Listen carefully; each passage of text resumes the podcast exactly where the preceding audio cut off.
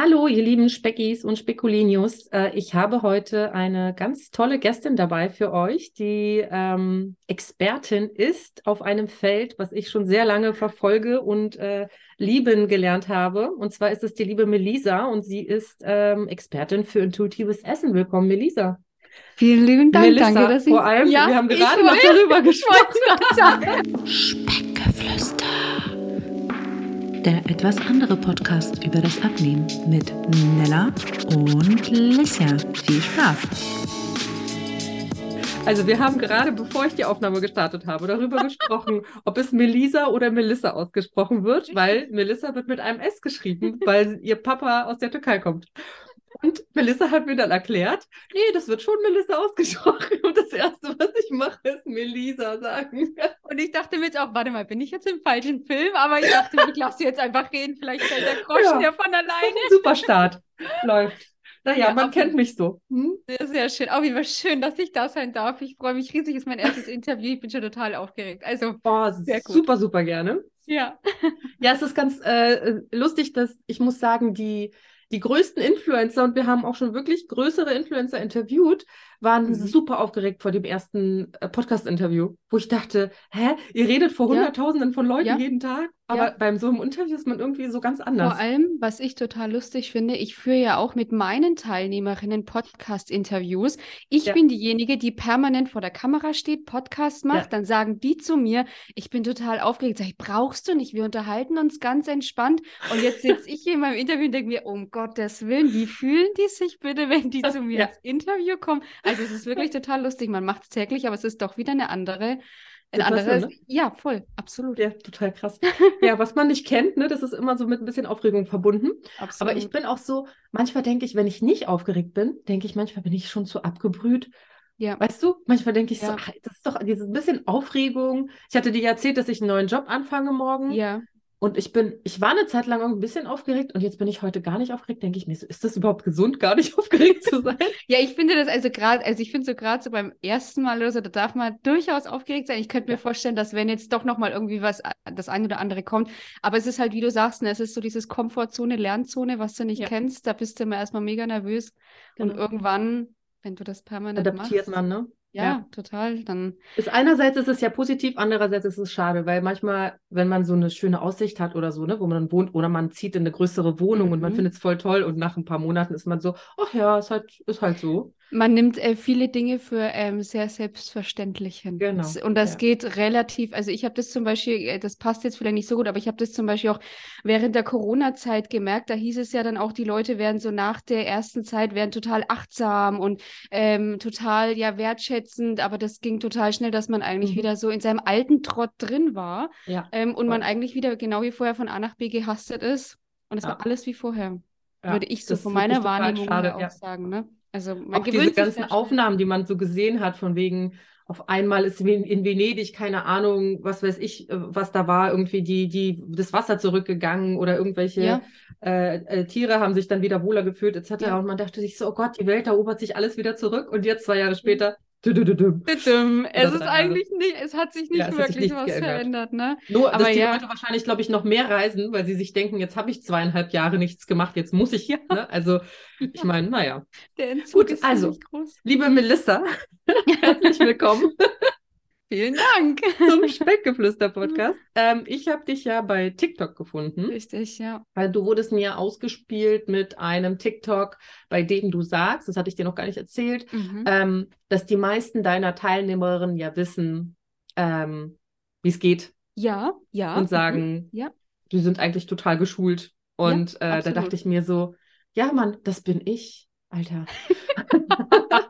und dann habe ich mir deinen Account angeguckt und dachte mir, und ich habe wirklich schon äh, in letzter Zeit oft darüber nachgedacht, dass ich super gerne äh, zwei Arten von Expertinnen bei mir im Podcast hätte, und zwar eine, eine Ernährungsexpertin für intuitives Essen mhm. und eine, die sich so mit Insulin und, und, und dem Blutzuckerspiegel beschäftigt. Mhm, okay. Und ähm, dann, äh, ich dachte mir so, ich, ich, ich suche jetzt nicht krass aktiv danach, sondern ich gucke mal, das ist ja immer so, ja. die Interviewpartnerinnen und Partner sind immer so ein bisschen zufällig gekommen ja, über, cool. man kannte oder folgte denen und ähm, du warst jetzt wirklich purer Zufall und ich freue mich cool. sehr, dass du dann so spontan auch zugesagt hast. Ja, ja. Ähm, Ich, äh, nur für euch, ich habe äh, äh, Melissa irgendwann Ende letzter Woche, glaube ich, gesehen und äh, es ist gerade Dienstag und ihr hört das Mittwoch. Also es ist wirklich cool. sehr alles äh, zeitnah. Mhm. Was vielleicht ganz cool ist für alle, wenn du mal erzählst, wie du überhaupt dazu gekommen bist mhm. und vielleicht auch ein bisschen klarer, was du genau machst, weil ich habe das jetzt ja. so ja. dahin gefloskelt. Ja, gerne. Ja, also ähm, ich bin nochmal ganz kurz Melissa Dokumaci. Ich bin jetzt mit meinem Coaching eben darauf spezialisiert, ähm, vielbeschäftigten Frauen dabei zu helfen, ihr Wohlfühlgewicht ohne Diät langfristig zu erreichen, ähm, um sich einfach, was mir sehr wichtig ist, um sich wieder im eigenen Körper wohlzufühlen und natürlich aber auch großes Thema bei uns Frauen, sich einfach wieder sexy und attraktiv zu fühlen. Ich finde es nämlich wirklich immer ähm, sehr bestürzend. Die Zeit, die kommt jetzt nämlich auch wieder. Wenn es dann mhm. auf den Frühling zugeht, äh, man sich lieber eine Jacke überzieht, ähm, vorgaukelt, man friert, ja, um seine Arme nicht zu zeigen, um seinen Bauch nicht zu zeigen, um seinen Körper nicht zu zeigen. Also das ist ein ähm, großes Thema. Selbstvertrauen auch wieder zu gelangen und natürlich wieder ein entspanntes Essverhalten zu entwickeln ähm, und eine gesunde Beziehung zum Essen wieder zu bekommen. Das ist am Ende das, was ich mache. Damit bin ich mit meinem Coaching drauf spezialisiert. Und ähm, ja, ich würde das ja nicht selber machen, wenn ich nicht selber die ähm, krankeste Geschichte gefühlt ähm, so dahinter stehen habe.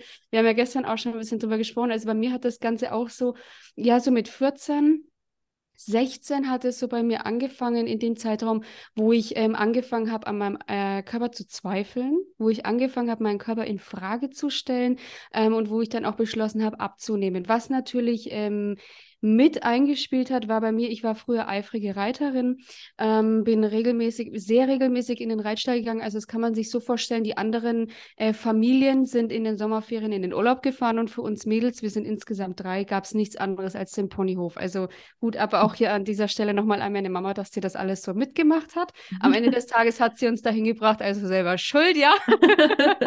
und ähm, man kann sich das so vorstellen, ich habe jetzt zum Beispiel auch im Coaching Reiterinnen und da ist immer die große Herausforderung, ähm, das Gewicht, weil im Reitsport ist das Gewicht einfach eine Größe, ja, also eine Kennzahl, weil am Ende des Tages nicht ganz unlegitim, weil natürlich muss man schauen, ja, kann derjenige noch das Pferd reiten, völlig klar, oder mhm. das Pony in dem Fall. Ich bin 1,58 groß und bei uns war es dann natürlich auch immer ganz cool, die Ponys reiten zu können. Entsprechend gab es einen großen Konkurrenzkampf im Reitstall. Ähm, und mein Schlüsselmoment damals, was so dazu geführt hat, dass ich in diese Diätenfalle abgerutscht bin, war, dass ich ähm, ein Pony reiten wollte, ähm, weil wer dieses Pony reiten konnte, der hat sich einen gewissen Status dadurch erkämpft, weil das Pony, das war, äh, der hat immer gebockt, ist immer weggerannt. Ähm, also wer da sitzen geblieben ist, der war cool. Und ähm, ich habe mich mit jemandem unterhalten, also mit einer anderen Reiterin, dass ich dieses Pony gerne reiten würde. Und dann ähm, kam eine Mama ähm, durch die Reithalle und hat durch die ganze Reithalle geplärt, ich sei zu schwer für dieses Pony ist mhm. objektiv betrachtet erstmal nicht schlimm, ja, weil sie hat ja in dem Moment nicht gesagt, ich bin zu dick für das Pony, sondern ich bin zu schwer für das Pony. Am Ende des Tages habe ich damals verstanden, ich sei zu dick. Und dann hat dieses ganze Thema begonnen. Ich habe ich hab, ich hab eine Diät ge gemacht, der Klassiker FDH. Ja, also das mhm. hat man mhm. damals gemacht. Ich bin zweimal am Tag teilweise joggen gegangen. Ähm, es hat natürlich auch ganz gut funktioniert und bin damals dann tatsächlich zunächst einmal in die äh, Magersucht abgerutscht. Ich bin mhm. äh, jetzt 1,58, also was heißt ich bin jetzt, ich war damals mit 16 auch 1,58, bin äh, nicht mehr wirklich gewachsen ähm, und habe damals, äh, mein Tiefstpunkt waren 36 Kilo. Zum Vergleich, ich wiege jetzt zwischen 50 und 52, also das war schon heftig, ja, es war schon hart. Ähm, und ich habe damals natürlich stand dann auch auf der Kippe, dass ich meinen Fohlen einreiten darf, weil ich ja einfach zu leicht war. Ähm, ich habe einfach nichts ausrichten können auf diesem Pferd. Das waren Norweger. Also für alle, die, die sich jetzt nicht so mit Pferden auskennen, Norweger, das sind sehr robuste Pferde. Ähm, also sieht man vielleicht auch so auf so typischen Postkarten mit dieser kurzen Mähne. Und da, das stand außer Frage, dass ich dieses Pferd einreite. Mhm. Ähm, und das war so für mich so der Schlüsselmoment. Habe dann wirklich auch mit einer ähm, Bekannten aus dem Ponyhof, die war damals, ich war damals eben zwischen Jahr 14, 16, sie war damals in meinem Alter, also 34 und hat mir da dann tatsächlich ja in engem Kontakt ähm, ja wieder geholfen, ähm, ich sage in Anführungszeichen, mit sel mich selbst zu finden. Die hat einfach, das Einzige, was sie wirklich mit mir gemacht hat, war sich mit mir hinzusetzen und mit mir zu reden. Also die hat mit mir geredet, die hat mir zugehört. Auch Thema Selbstvertrauen, Selbstbewusstsein hat die mit mir mit einer ganz lockeren Leichtigkeit ist sie das mit mir angegangen. Ich war auch in Therapie die hat tatsächlich bei mir einfach nicht angeschlagen. Da würde ich jetzt auch nicht sagen, dass die Therapeutin schlecht war oder versagt hat. Das kann ich heute auch gar nicht mehr so wirklich wiedergeben. Es hat bei mir einfach nicht angeschlagen. Lange Rede, kurzer Sinn. Ich bin aus dieser Thematik Gott sei Dank dann rausgekommen. Also ich habe natürlich auch zugenommen, ist ja klar. Und dann war es so, ähm, das hat auch dann erstmal gehalten. Ich würde sagen, so zwei, drei Jahre hat das gehalten. Und dann kam aber wieder irgendwann so der Punkt, wo ich gedacht habe, ach komm, jetzt hier so ein bisschen abnehmen, das wäre doch gar nicht so verkehrt. Ich habe dann tatsächlich damals auch angefangen zu arbeiten. Ähm, da war ich dann auch immer, hatte ich so einen rechten Drang, mich beweisen zu wollen. Und habe da dann ja auch wieder aus einer unterbewussten, aus einem unterbewussten Mechanismus angefangen, an mir selbst zu zweifeln. Gott sei Dank bin ich nicht mehr in die Magersucht abgerutscht, aber es war halt so dann dieses typische Diäten. Ne? Also mhm. Low Carb, Kalorien zählen. Was gibt's noch? Ich Weight Watchers habe ich nie gemacht zum Beispiel. Das ist auch immer lustig, wenn ich mit Teilnehmerinnen spreche oder mit Vorgesprächen, wo ich dann immer gestehen muss, gestehen muss in Anführungszeichen, ich habe Weight Watchers nie gemacht. Mensch, was ähm, für eine Lücke im Lebenslauf. Mensch, wirklich, Wissenslücke. Aber tatsächlich habe ich das auch noch nie gemacht. Also ja. die Lücke, die äh, verbindet uns. Das war ja. mir einfach, das, das Konzept hat mir einfach nichts, nicht. Das, weiß. ja, das ist, hat mich auch irgendwie so damals, jetzt wird es mich sowieso nicht mehr abholen, aber damals hat mich das nie abgeholt. Mhm. Ähm, wie gesagt, habe alle möglichen Diäten probiert und dann kam bei mir irgendwann wirklich so ungefähr so vor vier Jahren so der Shift, wo ich ja dann auch natürlich gemerkt habe, meine Beziehung hat gelitten, Freunde und Familie. Also so als kleinen Schwank, also natürlich habe auch ich äh, Verabredungen mit Freundinnen abgesagt, weil hat halt jetzt irgendwie nicht in meinen Ernährungsplan reingepasst. Natürlich mhm. bin auch ich mit einem schlechten Gewissen zu meiner Oma zum Kaffee und Kuchen. Wenn mir hier jemand folgt von den Zuhörerinnen, das ein oder andere Reel oder TikTok habe ich auch schon darüber gemacht, wenn du zu deiner Oma fährst und ähm, dann schon überlegst, was für Ausreden kann ich präsentieren, dass ich den Kuchen jetzt nicht essen kann. Passt es in meine Kalorien? Was kann ich vorher einsparen? Was kann ich nachher kompensieren? Also so dieses ganze Gedankenkarussell. Ja. Natürlich hat das jeder mitbekommen. Also selbst meine Oma hat das natürlich mitbekommen. Auch die ist ja nicht auf den Kopf gefallen, ist ja klar. Mhm. Und es war diese innere Stimme, die dann zu mir gesagt hat, Melissa, das, was du hier nicht machst, also das, was du hier machst, das kannst du dein Leben lang nicht durchziehen. Du kannst dein Leben lang nicht Kal Kalorien zählen, mhm. du kannst dein Leben lang nicht Low Carb machen, was auch immer, also es geht nicht. Und bin dann zufällig wirklich ähm, auf ein Experteninterview gestoßen bezüglich intuitivem Essen. Hab dann auch erstmal, wie es vielleicht viele machen, sich erstmal denken, das ist totaler Mist, das ist totaler Müll. Auf meinen Körper hören, das kann ich nicht. Mein Körper will immer Nahrung, mein Körper möchte zunehmen, mein Körper möchte immer nur Schokolade.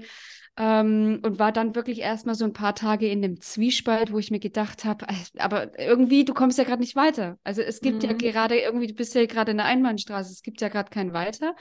Ähm, und dann war es wirklich so, ich habe dann, ich habe das dann erstmal knallhart auf die Probe gestellt. Ich habe mir dann überlegt, was passiert denn, wenn ich jetzt Süßigkeiten nicht nur an einem Tag Vollgas esse, Stichwort Cheat Day, sondern was ist denn, wenn die Gummibärchentüte wirklich permanent verfügbar ist? Ja. Wie mache ich denn das so auf den Körper hören? Habe das, wie gesagt, so ein paar Tage ausgetestet. Das erste Gericht, was ich mir damals dann auch so gemacht habe, das war eine Auberginenpfanne mit Gnocchi. Da waren ja Kohlenhydrate dabei. Und habe damit dann, ich weiß noch, ich habe mich auf den Balkon gesetzt und habe mir überlegt, wie ist denn das jetzt, wenn du mal langsam isst? Wenn du nicht isst, während du TV schaust, wenn du mal darauf achtest, was sagt denn so dein Körper eigentlich? Und habe dann nach der Hälfte der Portion festgestellt, dass ich satt bin. Und da, da hat es mir dann so die Schuppen von den Augen, ist es mir dann so wie Schuppen von den Augen gefallen, weil ich mir gedacht habe, das gibt's doch nicht. Du kannst doch jetzt nicht schon satt sein. Also eigentlich musst du ja mal den Teller aufessen. Mhm. Und das war ein Moment, wo ich mir gedacht habe, okay, also ich glaube, mein Körper ist doch nicht so doof, wie ich immer meine. Vielleicht sagt er mir ja wirklich, wann ich Hunger, hungrig bin, wenn ich satt bin. Wobei ich sagen muss, das ist, also was ich bei den meisten feststelle, auch bei meinen Teilnehmerinnen und auch wenn ich mit Menschen so spreche, Hunger bekommen sie gerade noch hin, bei der Sättigung scheitert es ganz oft. Also so dieses mhm. Aufhören, Essen stehen lassen, natürlich auch so durch diese Prägung, Verschwendung. Ich schmeiß Essen auch nicht gerne weg. Ich vermeide es auch, wenn es nur geht. Manchmal muss es einfach sein. Ja, dadurch ist man nicht direkt ein schlechterer Mensch. Aber ähm, das ist so das, was ich so festgestellt habe. Hunger klappt bei den meisten noch ganz gut. An der Sättigung scheitert Und das war dann eben so auch dieses Thema bei mir. Also ich habe das äh, relativ schnell dann für mich erkannt, habe dann nichtsdestotrotz mich selber auch nochmal ähm, beraten lassen, mir helfen lassen durch ein Coaching ähm, intensive 1 zu 1 Beratung war das damals. Ähm, und ja, so habe ich da erstmal rausgefunden ähm, und habe dadurch tatsächlich, was mein Gewicht betrifft, ähm, ein relativ gutes Gleichgewicht auch wieder gefunden. Also bei mir war es so, ich kam quasi aus der Low Carb Diät. Es war nicht so, dass ich ähm, da gerade an dem Punkt war, wo ich wieder mal einen Jojo-Effekt hatte, sondern ich kam da so aus einer Low Carb Diät. Und spannenderweise war es bei mir nicht so, womit ich eigentlich felsenfest gerechnet hatte, dass ich jetzt irgendwie 10 Kilo zunehme. Das war mhm. lustigerweise überhaupt nicht bei mir. Also tatsächlich war es so, ich habe eine, so eine Hose, das ist so eine graue Chino. Ich glaube, das trägt man heutzutage nicht mehr. Also es klingt jetzt so, als hätte ich das vor acht Jahren getragen. Aber die Mode hat sich, glaube ich, doch ein bisschen geändert. Also das ist so eine Chino, wo der Schritt ein bisschen weiter unten ist. Ne? So ein bisschen Boyfriend-Chino. Ähm, und die hat mir, als ich in meiner Low-Carb-Diät war, hat die mir gepasst. Also ich habe sie zubekommen, sie saß halt enger. Und lustigerweise, ich habe die ähm, neulich wieder mal anprobiert ähm, und da, die saß lockerer. Also lustigerweise hatte ich gar nicht zugenommen, womit ich eigentlich felsenfest gerechnet hätte, wenn ich jetzt mhm. Gummibärchen mhm. mal am Tag esse. Ich, oh mein Gott, ja, 20 mhm. Kilo zunehmen war gar nicht so, lustigerweise. Mhm. Nehmen ähm, denn also, deine Teilnehmerinnen zu? Ähm, es kommt darauf an. Äh, es kommt wirklich darauf an, aus welcher Ausgangssituation die kommen. Ich habe wirklich eine Teilnehmerin zum Beispiel auch gehabt, die kam einfach, die war untergewichtig. Und da habe ich auch im Vorfeld ah, okay, wirklich gesagt, ne, ähm, dass, und das sage ich, betone ich auch in jedem Beratungsgespräch, intuitives Essen ist keine Diät. Ja, ich möchte keinem versprechen, dass er jetzt ähm, Schlag auf Schlag in zehn Wochen seine zehn Kilo abnimmt. Beim intuitiven Essen geht es darum, ein gesundes Körpergewicht einfach zu erhalten. Und da ist es auch wichtig, sich dieses Vertrauen wieder zu erlauben, dem Körper sich sein Idealgewicht ähm, auszusuchen. Spannenderweise ist es so, also bei meinen Teilnehmerinnen schwindet, weil viele Teilnehmerinnen einfach abzunehmen haben, ja. Bei den meisten meinen Teilnehmerinnen schwindet das Gewicht, aber nicht bei allen innerhalb von XY Monaten. Ja, dafür gibt es halt Crash-Diäten, nicht wahr? Na, genau. ja. Es gibt Teilnehmerinnen, die nehmen wirklich erst mal ein paar Monate nicht ab, merken aber, wie die fühlen sich auf einmal total super, die fühlen sich toll, die können das Essen wieder ähm, richtig ansteuern, also Hunger und Sättigung und merken dann auf einmal, es geht runter. Ich habe Teilnehmerinnen mit Lipidem, die haben immer Diäten probiert und auf einmal nehmen die ab. Ja, mhm. während wenn wir anfangen miteinander zu arbeiten. Also es ist total unterschiedlich. Und ich habe natürlich auch Teilnehmerinnen, die nehmen zu, weil sie einfach zu dünn sind. Ja, weil die immer dieses ja. typische Instagram-Model ähm, nachgefiebert haben, ja. sich mit ihrem Essen super unwohl fühlen. Und ähm, was man aber, wenn man diese Accounts anschaut, nie glauben würde. Ja, also ich habe auch zum Beispiel neulich wieder mit äh, einer Dame gesprochen, die hat mir geschrieben, Melissa, wenn ich dir das sage, du glaubst mir das nicht, wenn du dir meinen Account anschaust, das ist ein normaler Fitness-Account, auch nicht groß, ganz klein. Fitness, da postet die ihre Fotos, wie sie gerade am Pumpen ist, ähm, hat, eine, hat eine muskulöse weibliche Figur, also sie hat auch einen leichten Sixpack. Und die hat zu mir gesagt, Melissa, du kannst ja, das glaubst du mir nicht, wenn ich dir das sage. Ich fühle mich super unwohl mit meinem Essverhalten. Ich habe Fressanfälle natürlich auch dann kompensiere ich es halt irgendwie wieder. Ja. Ähm, und du siehst es den Leuten nicht an. Ja. Und das fand ich auch, als ich dann angefangen habe, wirklich mit äh, Frauen ähm, zusammenzuarbeiten, ähm, was so meine erste Erkenntnis war. Das ist oft, wie man auch so sagt, ähm, du siehst den Leuten nicht an, ob sie Geld haben oder nicht. Das ist ja auch ganz oft so. Du siehst jemanden, der ist schlampig gekleidet, du gehst davon aus, der hat kein Geld. Du siehst jemanden, der hat jetzt wie ich, weiß ich nicht, Blazer an, ja ein schickes Tuch und du denkst, okay, er hat richtig Kohle. Du siehst es den Leuten aber trotzdem nicht an. Ja? Ich habe in der Bank gelernt, ähm, komm ja, bin äh, Bankkauffrau gelernte. Ähm, ich habe wirklich mal jemanden vor, vor mir gehabt, der sah aus, wenn man das so sagen darf, als würde der unter Brücke schlafen. Dann hieß es, ich möchte bitte, weiß ich nicht, ganz normal Geldbetrag abheben. Bin ich aufs Konto gegangen und habe mir gedacht, uh, okay, hm. da lag verdammt viel Geld auf diesem Konto. da habe ich mich, das war so ein Moment, wo ich mir gedacht habe, du siehst es den Leuten nicht an. Ja, du, ich, kann das, ich kann das ja von mir auch, ähm, ich weiß, dass Freunde von mir oder so, so Freunde, Bekannte, die meinem ähm, Account, Instagram-Account folgen, die denken, ich esse nur gesund und bin nur sportlich. Mhm. Mhm. Und ich sage immer zu den Leuten, das ist Instagram. Ich poste dann nicht die Chipstüte abends auf der, also ich würde das ja gerne irgendwie in so ein Mittelmaß bringen. Entschuldige bitte. Ja. Dass die Leute das so einordnen können, dass das nur quasi ich poste da ja nur die gesunden Rezepte, weil es darum geht, da gesunde Rezepte Richtig. zu posten. Es mhm. geht nicht darum, meine tägliche Ernährung zu dokumentieren oder mein tägliches ja. Leben zu dokumentieren, sondern es geht ja. darum zu zeigen, okay, was mache ich denn manchmal für Sport und was, was ist die Ernährung? Aber ja. das ist für mich, auch wenn ich das als Betroffene weiß, wie ein Account wirkt und wie es wirklich ist, ist es trotzdem schwer, das zu abstrahieren und zu sagen, ich glaube nicht, dass es bei all diesen Fitness-Accounts wirklich so gut läuft, wie es läuft, sondern ich glaube, die sind perfekt. Ja, ja. Und das klar. ist einfach das, was Ja, da rüberkommt. Absolut. Also mein ja. Gehirn ist nicht die ganze Zeit dabei zu sagen, ja, aber das ist ja nicht alles, was die tun. Nee, mein Ja. Gehirn sagt, oh, die ist Ja. perfekt. Ja, ja, ja, das geht ja auch super schnell, weil man am Ende des Tages, unser Gehirn ist ja auch permanent besch- damit beschäftigt, zu, äh, zu bewerten, ja, zu klassifizieren. Und natürlich sucht man sich, weil man vergleicht ja dann auch immer mit sich selber, ja. Ähm, ich stelle das ja zum Beispiel auch fest bei mir. Ich bekomme ja auch oft Feedback, ähm, beziehungsweise ich bekomme momentan auch oft Anfragen, ob ich mal sowas wie, ähm, wie heißt's? What I eat in a day poste. Mhm. Und ich versuche mich immer noch darum zu drücken. Nicht, weil Ja, ich da keinen Bock drauf habe und nicht, Ja. weil ich ähm, irgendwie Angst habe zu zeigen, dass ich mal Schokolade esse oder so, sondern weil es super schnell auch geht, dass die Leute sich dann denken, oh, die ist das, das muss ich jetzt auch irgendwie versuchen. Also Ja. das geht super schnell, dass die Leute dann auch wieder, ich, es gibt ja mein, es gibt ja mittlerweile TikTok-Accounts, die posten das ja wirklich täglich. Die Ja. posten täglich Worte, das ist ja auch super trendig jetzt mo- momentan. Ja. Aber ich bin ehrlich, ich sag so, ich habe da ehrlicherweise, dass das, das geht so schnell, dass dann wieder Leute sich vergleichen.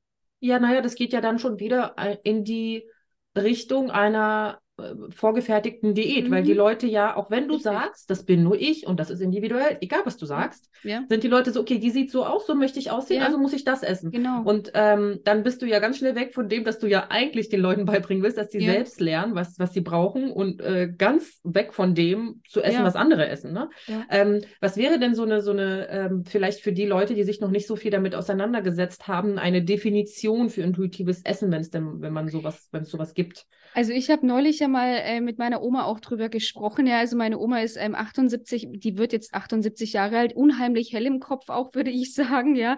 Ähm, und ähm, ich habe dann neulich auch mal so mit ihr drüber gesprochen, was ich da so mache und was ich so den Menschen beibringe und habe dann auch gesagt, Oma, intuitives Essen, sagt dir das überhaupt was? Und dann hat die das ganz lustig gesagt, die hat mich angeschaut, naja, einfach essen. Dann habe ich gesagt, das trifft's gar nicht so verkehrt, ja. Einfach essen am Ende des Tages, ähm, definitionsmäßig. Intuitives Essen ist eigentlich wirklich genau das Gegenteil von einer Diät, ja. Also beim intuitiven Essen ist es der Rückkehr, sage ich, beziehungsweise die Rückkehr zu dem ursprünglichen Essverhalten, was wir alle mal als Kind hatten, ja. Weil am Ende des Tages ein Kind hat ja erstmal nur, abgesehen von der elterlichen Prägung natürlich, seinen Instinkt, ja. Sprich, der Instinkt sagt diesem, sagt diesem kindlichen Körper, das und das brauchst du jetzt. Dann isst ein Kind und dann hört das Kind auch wieder auf, wenn es damit, wenn es satt ist, ja. So, und darum geht es am Ende auch wirklich beim intuitiven Essen. Beim intuitiven Essen geht es darum, auf die Intuition zu hören, das zu essen, was der Körper wirklich braucht, dann zu essen, wenn es der Körper braucht und wieder aufzuhören, wenn der Körper das natürliche Stoppsignal, die Sättigung, schickt. Darum geht es beim intuitiven Essen. Und dieses einfach Essen, wie es meine Oma so schön beschrieben hat, das stimmt im Kern, es können die meisten halt nicht mehr. Die meisten können nicht mehr einfach essen. Essen. Betonung Ja, auf genau. einfach. Es ist immer mit, mit Bewertung verbunden, ne? Das ist ja, Richtig. also ich meine, Nummer eins, ähm, das hatte ich dir im Vorgespräch, glaube ich, auch schon erzählt, äh, die Nella, mit der ich den Podcast habe, die gerade äh, nicht kann, die ähm, hat das immer, hat, hat diese Menschen, die intuitiv essen, immer natürlich schlanke Menschen genannt. Ja, mhm. Äh, was ja auch der Fall ist. Ja. Und äh, ich meinte auch gestern zu dir, das ist ja intuitives Essen, ist ja so eine, so eine Trendbezeichnung. Es ist ja am Ende Mhm. einfach ganz normales Essen, ohne dass man durch bitte isst auf, sonst ist morgen das Wetter schlecht oder ähm, das ist ein gutes und das ist ein schlechtes Lebensmittel gestört davon wird. Ich ja. muss auch sagen, dass ich gerade persönlich extrem Probleme damit habe, meinem Sohn, ähm, der ist jetzt viereinhalb, mhm. vier und ein bisschen weniger, ähm, beizubringen, den Umgang mit Süßigkeiten. Mhm. Weil ich, äh, das wird wahrscheinlich mit bei allen oder bei sehr vielen, wir haben Kinder im Umfeld, die essen keine Süßigkeiten. Warum auch immer. Ja, okay, ähm, krass. Ja, das ist so, das ist eher, er würde am liebsten nur Süßigkeiten essen. Und ich, ich weiß einfach nicht, was ist ein gesunder Umgang damit. Ich sage Ja, zu ihm, klar. Süßigkeiten sind super, aber nicht, wenn du sie ausschließlich isst. Du musst Ja. au- auch Sachen äh, Ja. essen, die dir besser tun. Aber trotzdem ist er ja nicht doof und sagt dann irgendwann, ja, Mama, ich will jetzt kurz was Gesundes, damit ich danach Süßigkeiten essen kann. Und dann, weißt du so, dann denke ich mir so, wow, äh, ganz schön schlau für einen Vierjährigen. Mann. Du, ja, ähm, ich habe, äh, das ist total lustig. Ich habe auf irgendeinem Account habe ich das mal gelesen. Das war auch eine, ähm, ja, eine Dame, die hat sich mit dem intuitiven Essen beschäftigt und die hat auch mal einen Post abgesetzt. Da ging es darum, das war Halloween und da ging es darum, dass sie auch eben, ähm, sie hat auch einen Sohn. Ich weiß nicht, wie alt der Sohn war. Ähm, ja, dass er eben Probleme damit hatte oder Angst hatte, dass der Sohn so viel Süßigkeiten gegessen hat über Halloween und sie sich dann die Challenge wirklich gestellt hat. Ich lass den jetzt einfach diese Süßigkeiten essen, weil ich bin davon überzeugt, der wird sich da dran überfressen und dann switcht er auch wieder und hat dann wirklich irgendwann wieder in ihrer Story gegeben, dass es wirklich, sage ich, dazu gekommen ist. Der hat seine Süßigkeiten gegessen. Das war für unser Verständnis definitiv zu viel, ja. Ähm, aber der hat sich dann, sage ich, wieder so eingekriegt, dass der dann irgendwann wieder, sage ich, abgedriftet ist davon. Das ist natürlich, sage ich, also ich bin selber keine Mutter, deswegen kann ich das jetzt auch echt überhaupt nicht nachvollziehen, was das für eine Herausforderung sein muss, das seinem Kind, weil man ja natürlich immer diese Angst mit hat. Was ist, wenn der jetzt wirklich sein Leben lang, weil wir fangen ja dann auch immer an, dieses äh, das Horrorszenario zu spinnen. Wir bleiben ja nicht bei dem, was das Kind jetzt macht, sondern wir denken ja irgendwie, Immer was ist in dem Jahr? Was ja, ist, was wenn der jetzt das dann, das Leben und so? Ja, ne, ich meine, dein ja. Sohn ist jetzt vier, du denkst ja nicht, ne, was ist jetzt, sondern du denkst ja an, oh Gott, und wenn der mal 18 ist, ja, so nach dem Motto. Also wir denken ja dann, wir spinnen uns ja dann so dieses dieses Gerüst weit ins, äh, in die Zukunft. Aber da, was ich, welches Beispiel ich immer bringe, ähm, was ich total spannend fand, ich war auf der ähm, Geburtstagsparty mal von meiner Nichte. Da ist die sechs geworden, glaube ich. Und klar, der ganze Tisch war voller Kuchen, gefühlt 80.000 Kinder. Und das werde ich nie vergessen. Wir saßen halt alle da auf, die hat im, im Mai Geburtstag, also wir saßen draußen auf der Terrasse, der ganze Tisch, wie gesagt, voller Torte und Kuchen. Die Kids haben irgendwo gespielt. Und dann kamen eine Gruppe irgendwann an diesen, diesen Tisch angepresst in einem Tempo. Dann wollten die Kuchen haben, dann haben die auch Kuchen bekommen. Klar ist der Geburtstag, da gab es keine Diskussion. Und dann haben die aber da irgendwie gegessen und auf einmal sind die aufgestanden und wieder gegangen. Und da war aber nicht alles aufgegessen. Also die Kinder, wenn man sie lässt, die haben das noch. Völlig faszinierend. Völlig weißt faszinierend. Du, was das, das angeschaut? Also, da weißt du, grundsätzlich habe ich gar kein Problem damit, ihn essen zu lassen. Mhm. Nur, ich habe nicht mal diese Horrorszenarien, sondern ich habe diese Stimmen im Kopf, mhm. die sagen, heutzutage essen Kinder viel zu viel Zucker, ähm, mhm. überall ist Zucker drin und weißt du, so diese Stimmen sind so und, und natürlich jemand als jemand, der versucht, alles am bestmöglich zu machen, sieht man sich ja automatisch im Gericht. Also ich, ja. also im Schnitt essen ja. wahrscheinlich nicht Kinder wie meine Kinder nur Zucker und zu viel, zu viel Zucker, sondern eher Kinder, de deren Eltern sich gar nicht mit Ernährung beschäftigen und denen vielleicht gar ja. kein Gemüse anbieten oder so. Ja. Aber ich bin automatisch vor Gericht und höre diese Stimmen, wenn mein, sobald mein Kind Süßigkeiten irgendwie nicht zu nahe kommt, aber mehr Süßigkeiten haben will, als ich es so für in Balance erachte. Aber vielleicht, vielleicht, und das ist halt so schwer, dich zu hören und zu wissen, in der Theorie ist es ja richtig, dass es die Balance ausmacht und man nur lernen kann, auf seinen Körper zu hören, wenn niemand anders von außen die ganze Zeit sagt, was man jetzt zu ja. tun hat. Ähm, ja. Aber dann hört man wiederum diese ganzen, oh Gott und unsere Welt und so viel Zucker und pipapo. Ja. Und dann denkt man, hm, vielleicht gibt es für ihn aber trotzdem ein Überangebot, weil genauso ist es ja mit mir.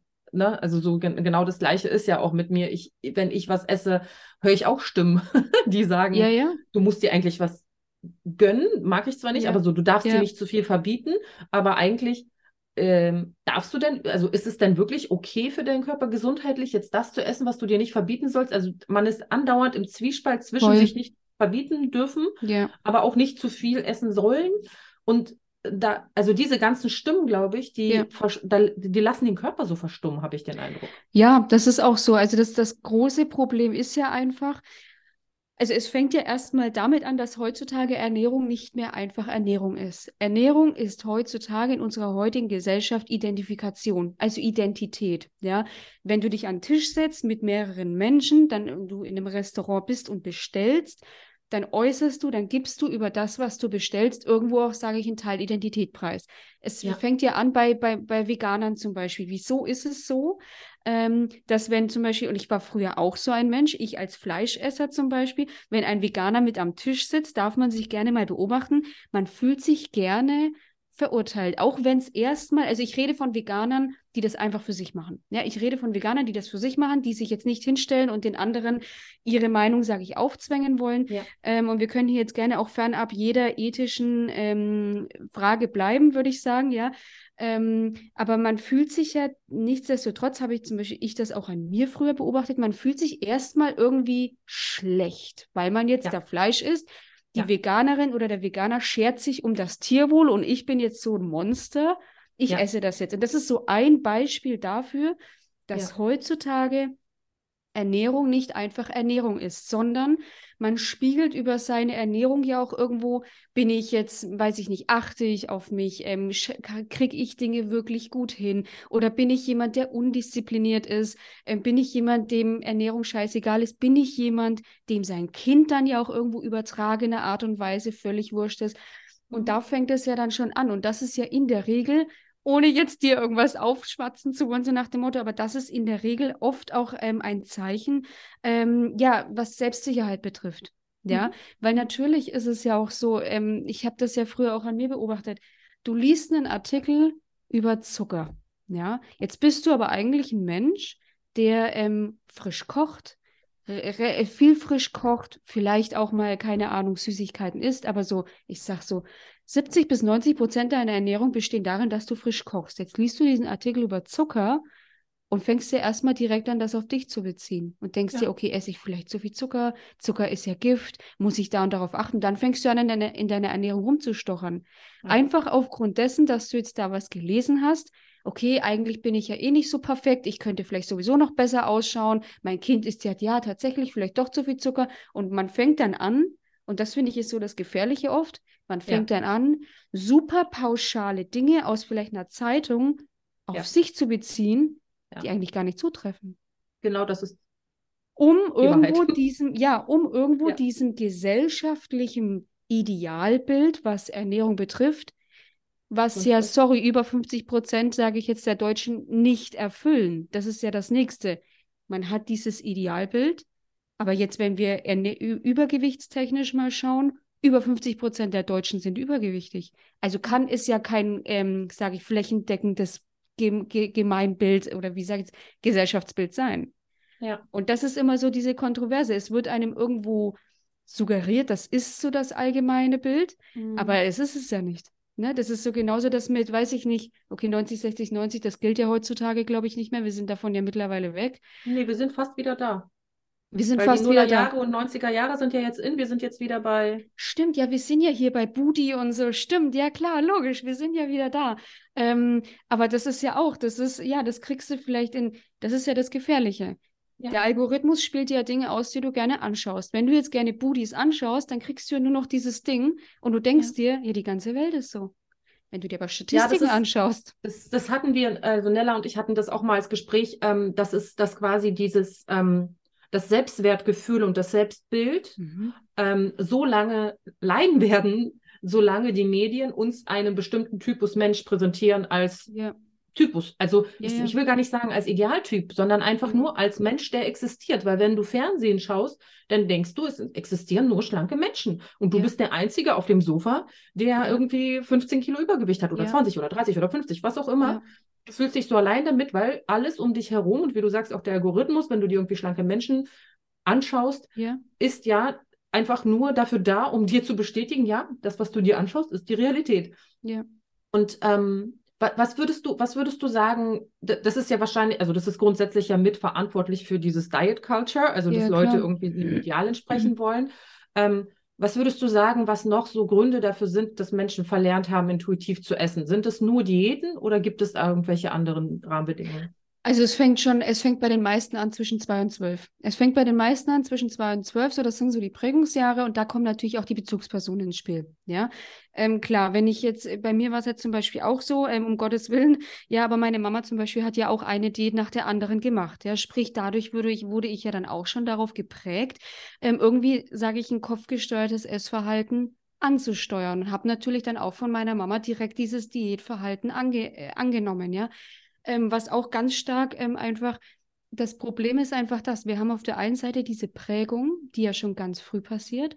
Und ja. dann haben wir natürlich auch Klar, das Überangebot auf der einen Seite an Nahrung, weshalb es ja auch so gerne als Kompensation herangezogen wird. Wir sind in unserer heutigen Leistungsgesellschaft, stehen wir unter einem enormen Druck. Das Problem ist einfach, ähm, viele finden dieses Ventil halt auch einfach nicht mehr, weshalb mhm. wir dann einen Anstau an Emotionen haben. Es, wir sind in einer Gesellschaft, in der werden Emotionen, einige Emotionen nicht gerne gesehen. Und dann haben wir natürlich auch eben dieses Problem, aber die Emotion ist halt trotzdem da. Und dann fangen wir an, dieses emotionale Essen, ähm, sage ich, zu adaptieren, weil wir dieses Überangebot an Nahrung haben. Ich meine, du musst dir überlegen, ich weiß jetzt nicht, ob du in der Stadt lebst oder nicht, aber du brauchst ja heutzutage, gehst du aus der Haustür raus. Ich weiß nicht, wie lange du längstens brauchst, um eine Tankstelle nachts um zwei noch zu finden, irgendeinen Spätkauf, ja, keine Ahnung. Das geht ja heutzutage alles schnell. Ja. Und dadurch, dass wir uns ja dieses kopfgesteuerte Essverhalten schon wirklich relativ früh natürlich auch beigebracht bekommen, fangen ja. wir dann natürlich auch an, ähm, unseren Körper maximal zu ignorieren. Ja? Also du also sagst dieses, kopfgesteuertes und nicht körpergesteuertes quasi. Richtig, mhm. ja, ja. Weil, weil es findet ja super viel in unserem Kopf, also es findet ja, es findet ja in unserem Kopf statt. Diese, dieser, diese ja. emotionale Disbalance, ja. Und am Ende heißt es ja auch so schön, ja, der Körper ist das Spiegelbild deiner Seele.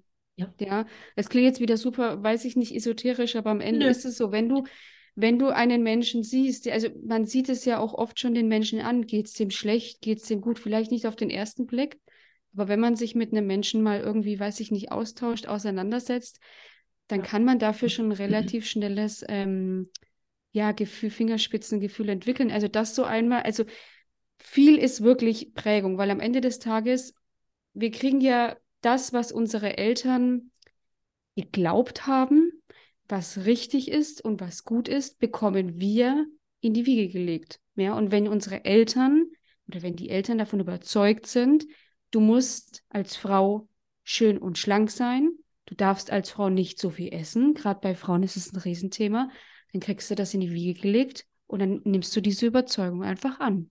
Und das ist so ein Riesenpunkt. Es gibt keine meiner Teilnehmerinnen, die nicht Themen ähm, in ihrer, ja, in ihrer Kindheit haben, die dann, ja, die dann ich ja auch, also ne, ich, schließe mich ja selber ein, die diese Themen dann mitbringen. Und dann dieser. Entschluss irgendwann, den jeder ähm, hat, oder diese zentrale Frage, die wir alle haben, bin ich gut genug?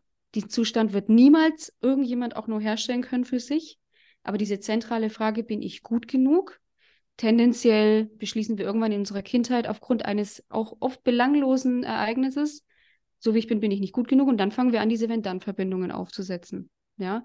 Und bei vielen Frauen, viele Frauen, viele Mädels versuchen dann natürlich die Kontrolle übers Essen zu gewinnen. Wenn ich dünn genug bin, dann bekomme ich Mann, Haus, Frau, äh, Mann, Haus, ja, vielleicht auch Frau, keine Ahnung, ja.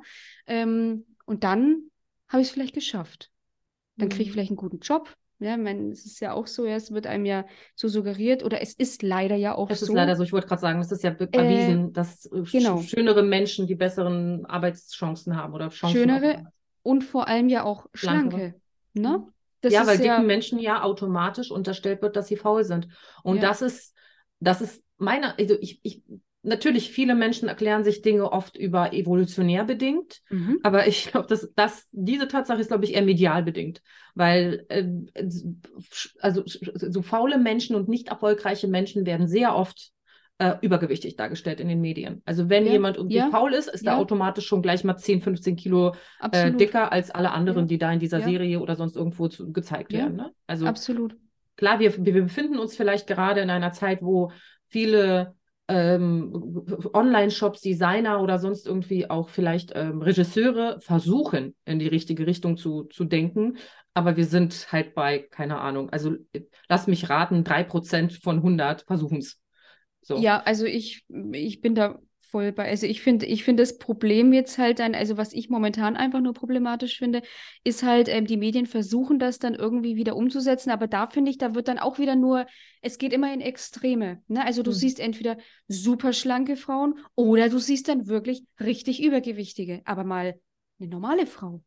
Also wirklich, sage ich, in einem ganz normalen Durchschnitt. Bereich, Durchschnitt, ja das, das, das fehlt dann irgendwie. Also da, und deswegen finde ich, ist ja auch momentan diese richtig krasse Diskussion Body Positivity, Übergewicht, gesund, nicht gesund.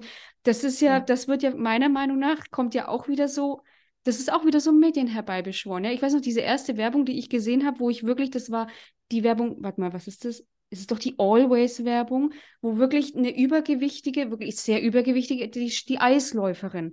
Das war so das Erste, was mir dann so ins Auge gestochen ist, wo ich mir gedacht habe, okay, die Frau gibt es, die Frau hat auch ein Recht, sich wohlzufühlen. Ja, das ist alles, es ist, es ist jetzt nicht meine Aufgabe, ihr zu erzählen, so nach dem Motto, dass sie abnehmen, so, dass sie abzunehmen mhm. hat oder dass sie sich nicht wohlzufühlen, das ist nicht meine Aufgabe. Aber wieso kann man denn dann nicht vielleicht mal anfangen, erstmal jemanden Normales auf die Eisbahn zu schicken. Ne? Dieses, es wird immer Medien beschworen, meiner Meinung nach immer Extreme. Es wird immer nur also Extreme also was dargestellt. Ich, was ich sehr, sehr gut fand, war die DAF. Richtig, das, ja. Die erste DAF-Werbung. Cool. Mhm. Da gab ja. es Frauen zwischen Size ja. Zero und Size XXL, glaube ich. Ja. Das All, komplett cool. die ganze Palette, groß, klein, verschiedene, also Birne, Apfel, alles mhm. Mögliche, ja. irgendwie äh, kom komplett so irgendwie total irgendwie so eher buschikos und kurvig ja. und mhm. alles. Und da gab es auch äh, Frauen, die sicherlich ihre 15 bis 20 Kilo Übergewicht hatten, aber ja. die waren halt nicht irgendwie absolut hochadipös. Ja. Ähm, und das ist, ich hatte, ich hatte eine ganz krasse Diskussion dazu mit einer Freundin. Und okay. die war der Meinung, ähm, dass ich ähm, da zu streng ins Gericht gehe mit der mit mit diesem ähm, Body Positivity, weil ich okay. bin auch so, ich meine, ich bin betroffen, sehr betroffen seit meiner Kindheit von Diet Culture, von meine Mama hat Diäten gemacht, von mhm. mir wurde sehr sehr früh, wenn ich Bilder sehe, könnte ich weinen, dass diesem kleinen Mädchen gesagt wurde, sie muss abnehmen, ist einfach nur bis heute überhaupt nicht verarbeitet bei mir. Ja, krass. Und ähm, und am Ende sagte ich, dieses hochadipöse Bild als gesund zu verkaufen, ist auch nicht der richtige Weg, wie du schon sagst. Ja. Also ich würde jetzt den, also ich würde sagen, ich, ich würde jetzt normal, was ist normal, aber vielleicht also eine Durchschnittsfrau, die vielleicht ja. wahrscheinlich im Durchschnitt in Deutschland so Größe 42, vielleicht auch mal 44 trägt, je nachdem, wie groß sie ist. Ja. Ähm, die großen 44, die kleineren dann 38. Ne?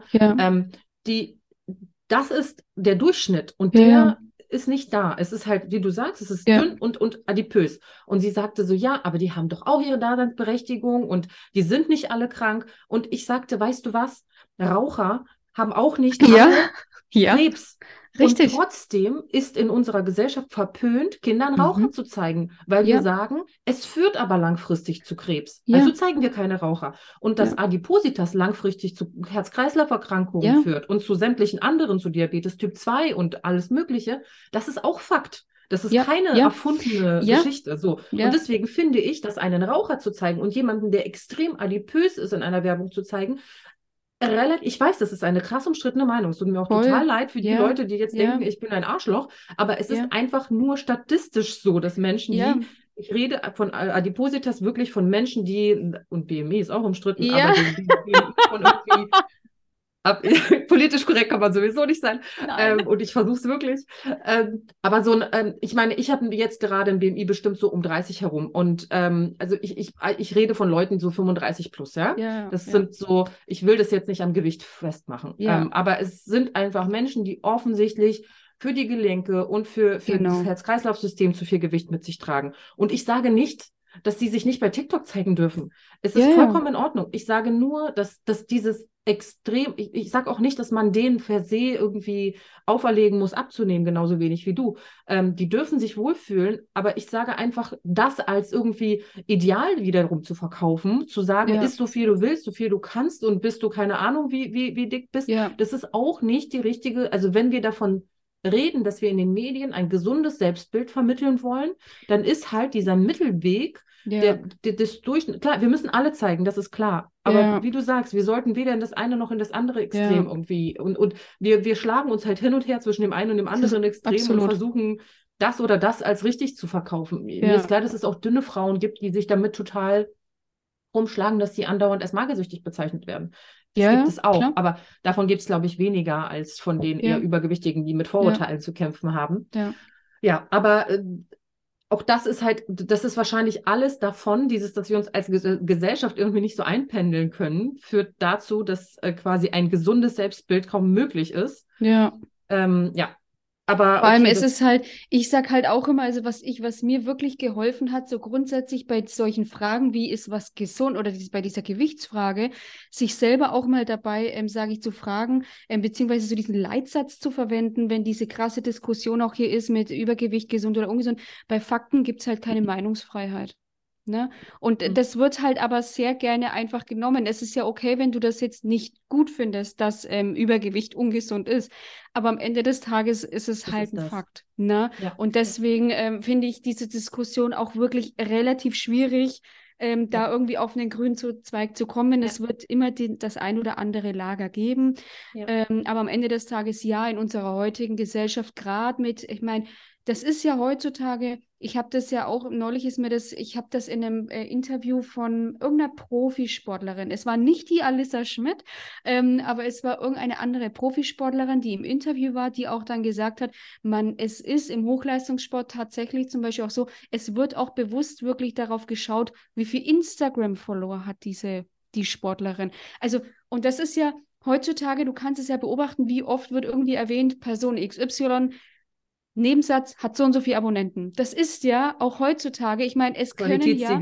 Mhm. Ja, es können ja, mein, schau dir doch mal TikTok an. Es können heutzutage, der ist, du oder ich, völlig egal, können heutzutage einfach so berühmt werden, indem du dich, weiß ich nicht, indem du irgendwas vermittelst, ja, ähm, und dann vielleicht Millionen Abonnenten hast. Das, das ist heutzutage ist es ähm, ja ein, auch ein Aushängeschild und Einfluss. Ja? ja? Und deswegen muss man das auch mit einbeziehen, diese Medien. Es ist heutzutage nicht nur noch Fernsehen oder Zeitung, wobei Zeitung ja. wahrscheinlich sowieso kaum mehr gelesen wird. Ähm, oder zumindest von der Generation, die halt betroffen ist, eh nicht mehr. Aber deswegen ist es ein nicht zu unterschätzender Einfluss auf das ja. Essverhalten. Ja.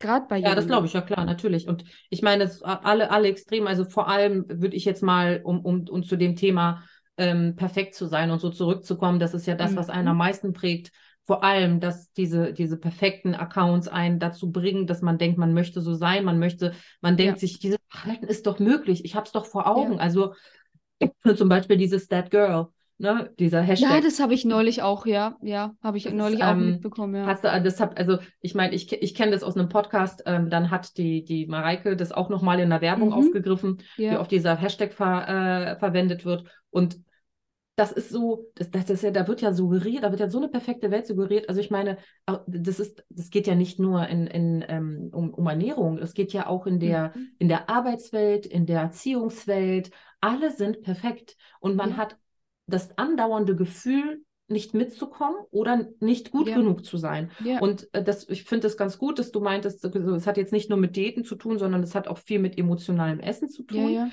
Und ich meine, wir sind halt andauernd dem Faktor ausgesetzt, der zusätzlich dazugekommen ist in den letzten 15 Jahren, dass uns vor Augen geführt wird, dass Menschen wie du und ich besser sind als wir. Ja. Obwohl sie genauso sind wie du und ich. Das ist Person ja. XY aus, keine Ahnung, äh, Rudelsheim an der Ruhr und äh, die hat ein perfektes Leben. Weil ja. die steht auf, die trinkt ein Glas Wasser mit Zitrone, dann macht sie ihre Kinder fertig für die Kita. Blödes Wasser so. Ihre Kinder essen auch ganz brav am, am Frühstückstisch und es ist alles auch nichts dreckig. Sie wischt das nochmal einmal rüber und dann geht sie fröhlich mit denen in die Kita und dann ja. kommt sie zurück und macht ihre Morgenroutine. Da muss ich mir gerade an die eigene Nase fassen, das habe ich heute gemacht. Yoga. ähm, aber die macht das halt jeden Tag und also das wird ja. einem suggeriert. Und dann sitze ich davor und denke mir so, Mann, scheiße, warum kriege ich das denn nicht hin? Mhm. Ich bin nicht gut genug. Und schon habe ich so ein Kloß im Hals. Und wenn ich ein Kloß im Hals habe, dann hilft Essen. Ja. Weil dann muss ich ja. diesen Kloß nicht mehr spüren. Genau. So, und jetzt sind wir vom intuitiven Essen zum emotionalen Essen gekommen, ja. was mein absoluter Kernknackpunkt -Knack ist. Ähm, und ich habe mittlerweile verstanden, warum das so ist, dass Menschen essen, weil sie dann die Gefühle nicht mehr spüren, sondern sie mhm. spüren dann, dass das Essen lecker ist. Warum man dann auch, so warum viele zu Binge-Eating irgendwie ähm, tendieren, weil solange man quasi in diesem Essprozess ist, solange ja. fühlt man auch nicht und man weiß genau, sobald ich aufhöre, kommt das schlechte Gewissen, also ist ja. besser weiter zu essen. Ja. Ähm, wie kommt man denn aus diesem Teufelskreis raus? Also der ähm, Grundstock, Grundstein ist wirklich, der Umgang mit Emotionen. Also ich sage immer, es ist so ärgerlich, ähm, wenn du wieder isst, sage ich, nur in Anführungszeichen, weil du es nicht gelernt hast, mit deinen Emotionen umzugehen. Am Ende des Tages ist es ja auch einfach so, ähm, dadurch, dass wir auch, wir lernen, und auch das hat wieder viel mit der Kindheit zu tun, wir lernen relativ schnell uns anzupassen. Das heißt, wir lernen, okay, was wird gerne gesehen, was wird nicht so gerne gesehen. Ja, welche Emotionen sind gesellschaftsverträglich und bei welchen Emotionen ist vielleicht jemand sauer auf mich? Bestes Beispiel, du machst dir, also du machst dir als ganz kleines Baby machst du dir ja relativ wenig Gedanken darüber, findet die Mama das jetzt gut, wenn ich im Bett nachts um zwei schreie, weil ich Hunger habe? Oder findet sie das nicht so gut? Das ist dir relativ egal. Also du hast noch einen sehr guten Zugang zu deinen, zu deinen Bedürfnissen und auch dazu, sie zu äußern. Mhm. So, wenn wir dann irgendwann, sage ich mal, ein bisschen heranwachsen und wir dann merken, okay, ich nerv die Mama jetzt, wenn ich weine, dann fangen wir natürlich schnell an, uns anzupassen, weil wir sind ja mit diesem Motiv ausgestattet. Wir möchten immer dazugehören. Wir sind ja auch im kleinen Alter, sind wir ja noch abhängig von den Eltern. Also da wäre es auch relativ ungünstig, wenn sie uns dann aussetzen, um das jetzt auf eine charmante Art und Weise mhm. zu sagen, ja. Und dann lernen wir natürlich relativ schnell uns anzupassen, also unsere Emotionen irgendwie nur möglich zu steuern. Das Problem ist, Emotionen lassen sich nicht einfach wegdrücken, ja. Die stauen sich an und deswegen fangen wir auch schon relativ früh an, ähm, Baustellen für uns zu eröffnen, emotionstechnisch, ja. Ähm, und Emotionen haben halt, sage ich, dieses das verstehen leider viele nicht, weil es halt auch hm, viel zu wenig kommuniziert wird. Emotionen haben auch immer erstmal so diesen Grundgedanken, die wollen uns, äh, die wollen uns gar nichts Schlechtes. Emotionen darf man vielmehr, so sage ich, als Handlungsanweisungen auch sehen, ja. Also als, oh, ja, je nachdem, in welchem Kontext es jetzt ist, Verbesserungsvorschläge, du musst dich vielleicht selber nochmal mehr reflektieren, etc. Also die wollen uns erstmal gar nichts Böses dadurch, dass wir halt aber speziell natürlich negative Gefühle versuchen zu unterdrücken, ich sage das immer, das kannst du dir so vorstellen wie so ein Wäscheberg mit Weißwäsche, ja, also so ein richtig geil duftender Wäscheberg mit Weißwäsche, das hat man super gerne. Aber Dreckwäsche, das hat man relativ ungerne, ja. Das versuchst du dann irgendwie zu verdrängen, ja, die fängt dann irgendwie an zu kratzen, die stinkt und damit, darum kümmerst du dich halt relativ ungerne. Also schiebst du es halt einfach immer weg. Das Problem ist nur, wenn irgendwann dein Wäscheberg so groß ist, dass du, dass du nichts mehr zum Anziehen hast, dann kommst du in die Bredouille. Das ist dann so, sage ich so, der, das ist dann so, sage ich, der Zenit, wo dann viele dann zu mir kommen und sagen, ich finde keinen Ausweg mehr, ich bin permanent nur noch am Futtern, muss nicht mal jetzt wirklich krass Binge-Eating sein, sondern die kommen mit ihren Emotionen einfach nicht mehr zurecht dass es Inneres so typische Zeichen sind, wie du auch sagst, ja, Kloß im Hals, Brennen in der Brust, äh, Hitze, starkes Hitzegefühl, das ist so ein typisches Zeichen von mir, wenn ich merke, da kommen wieder Dinge hoch. Ähm, und am Ende des Tages ist es, sage ich, Unterbewusstseinsarbeit. Warum erlaubst du dir gewisse Emotionen nicht? Wie nimmst du Emotionen natürlich wieder an? Wie kommunizierst du mit diesen Emotionen, um sie am Ende des Tages, sage ich dann, auch liebevoll ähm, entweder zu befriedigen oder loszulassen? Ja, weil je mehr wir uns mit so je mehr wir versuchen, Emotionen auch wegzudrücken, das ist so wie wenn der Postbote klingelt. Zumindest war es früher so, sage ich mal, ja. Der Postbote klingelt, du hast keinen Bock drauf, dann klingelt er nochmal. Und dann klingelt er nochmal und nochmal und nochmal. Ja, der macht sich bemerkbar. Ja, also der, die wollen, die Emotionen, die wollen dir ja am Ende des Tages nur was sagen. Und das ist so der Kernpunkt beim emotionalen Essen. Da geht es nicht darum, sich Essen zu verbieten oder noch, sage ich, schwieriger zu ersetzen. Beispiel ist halt statt Kartoffelchips Linsenchips, die sind gesund. Nein. Nein, ganz klares Nein. Also du kannst Linsenchips essen, du kannst aber auch Kartoffelchips essen, wenn du sie bewusst isst, ja.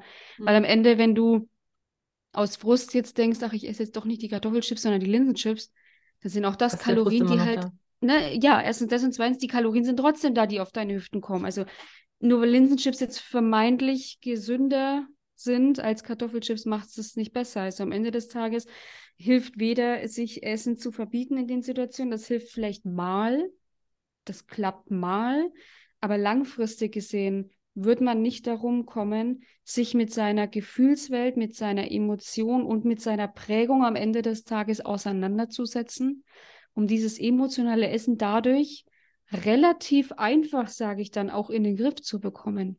Weil wir sind ja, Entschuldigung, wir sind ja relativ betriebsblind auch für unser eigenes Leben, weil wir sehr viel ja. im Autopiloten laufen.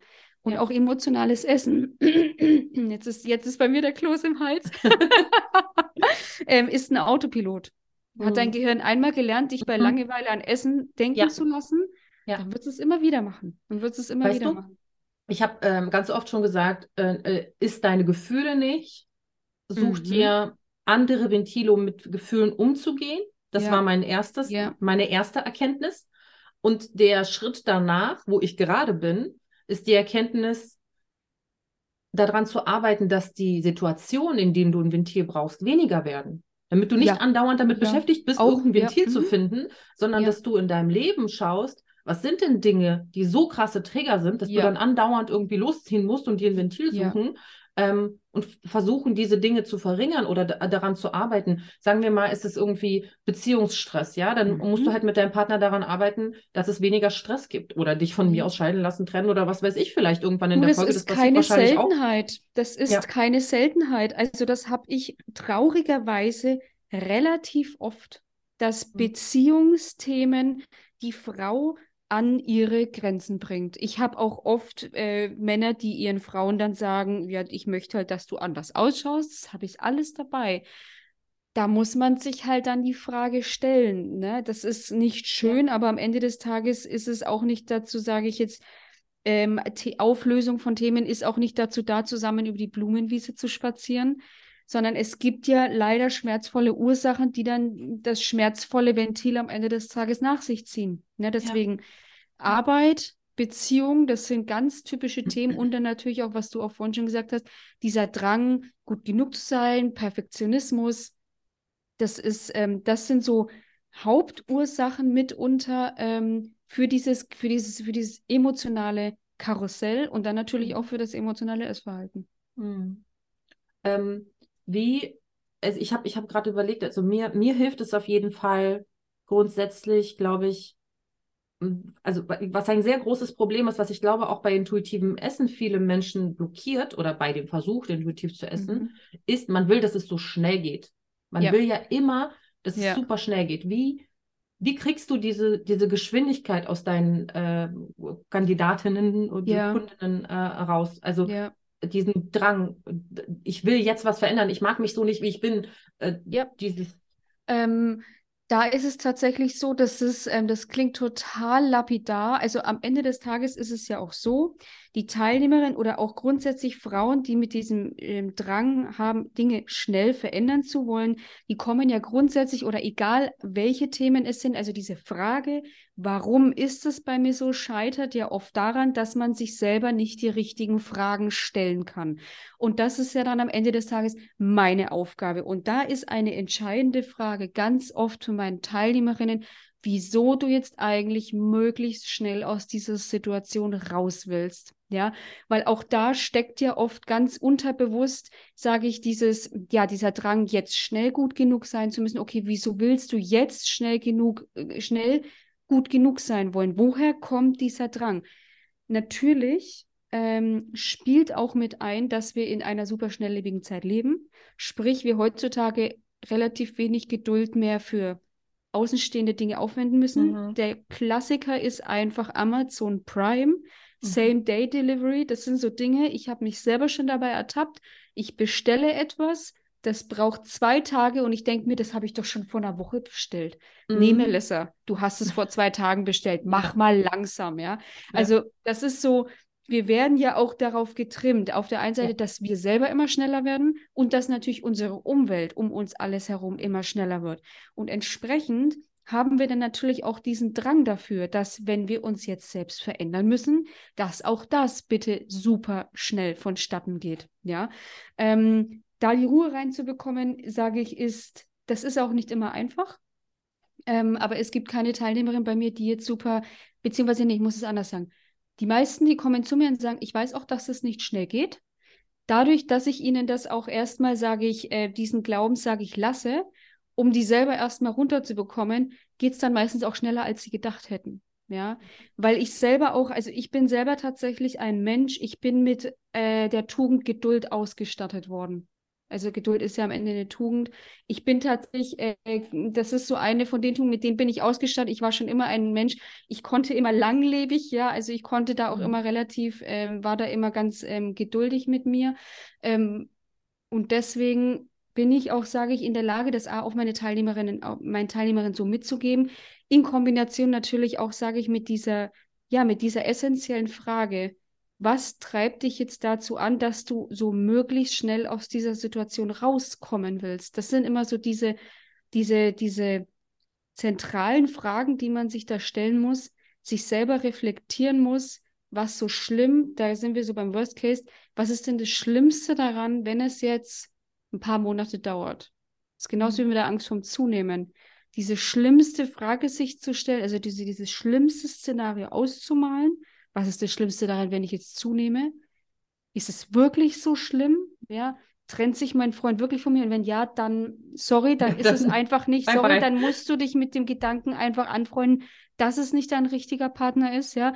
ja. Weil bei den meisten soll es ja jetzt auch nicht darum gehen, ja, okay, also weißt du was, wenn dein Partner sich nicht trennt, dann nimm halt 20 Kilo zu, darum soll es ja nicht gehen.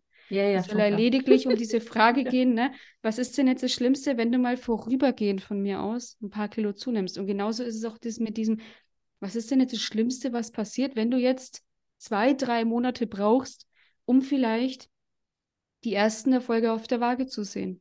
Mhm. Und da kommen dann oft ganz spannende Themen natürlich raus und da ist es völlig individuell. In der Regel auch hier sind es ähm, ja Prägungen, die nicht zwingend immer in der Kindheit, aber durchaus schon auch ein bisschen weiter einfach zurückliegen, weil die klassische Teilnehmerin kommt ja nicht zu mir, weil sie noch nie eine Diät gemacht hat, weil sie noch nie irgendwie, sondern die meisten haben ja den Leidensweg leider ja. Gottes schon hinter sich. Ja. ja. Ne? Also ähm, ich glaube, wenn, also wenn man jetzt sich die Frage stellt, was muss man bei intuitivem Essen beachten, dann ist es mhm. ist ja die Antwort, weil ich überlege gerade jetzt so, was, was mhm. sind denn doch Fragen, die man sich dazu stellt, ist die Antwort, dass das Essen an sich gar nicht das Thema ist, sondern so viel davor und drumherum. Ja. Und was bei den meisten wahrscheinlich, wenn du die Frage stellst, ähm, was ist jetzt das Schlimmste am Dicksein, wahrscheinlich ähm, sich das dick sein oder übergewichtig sein von dem, was, was, was das Szenario ist, ja eigentlich entkoppeln lässt. Das ist ja eine Verknüpfung, die man sich da erstellt. Erst dann kann ich glücklich sein, ja. erst dann kann ich dies machen oder in Urlaub fahren oder sonst irgendwas. Ja. Die kann man ja eigentlich auflösen. Also es gibt nichts, was, also fast gar nichts, es sei denn, du willst ein Pferd einreiten und du wiegst 100 Kilo zu viel oder 50 zu wenig dafür.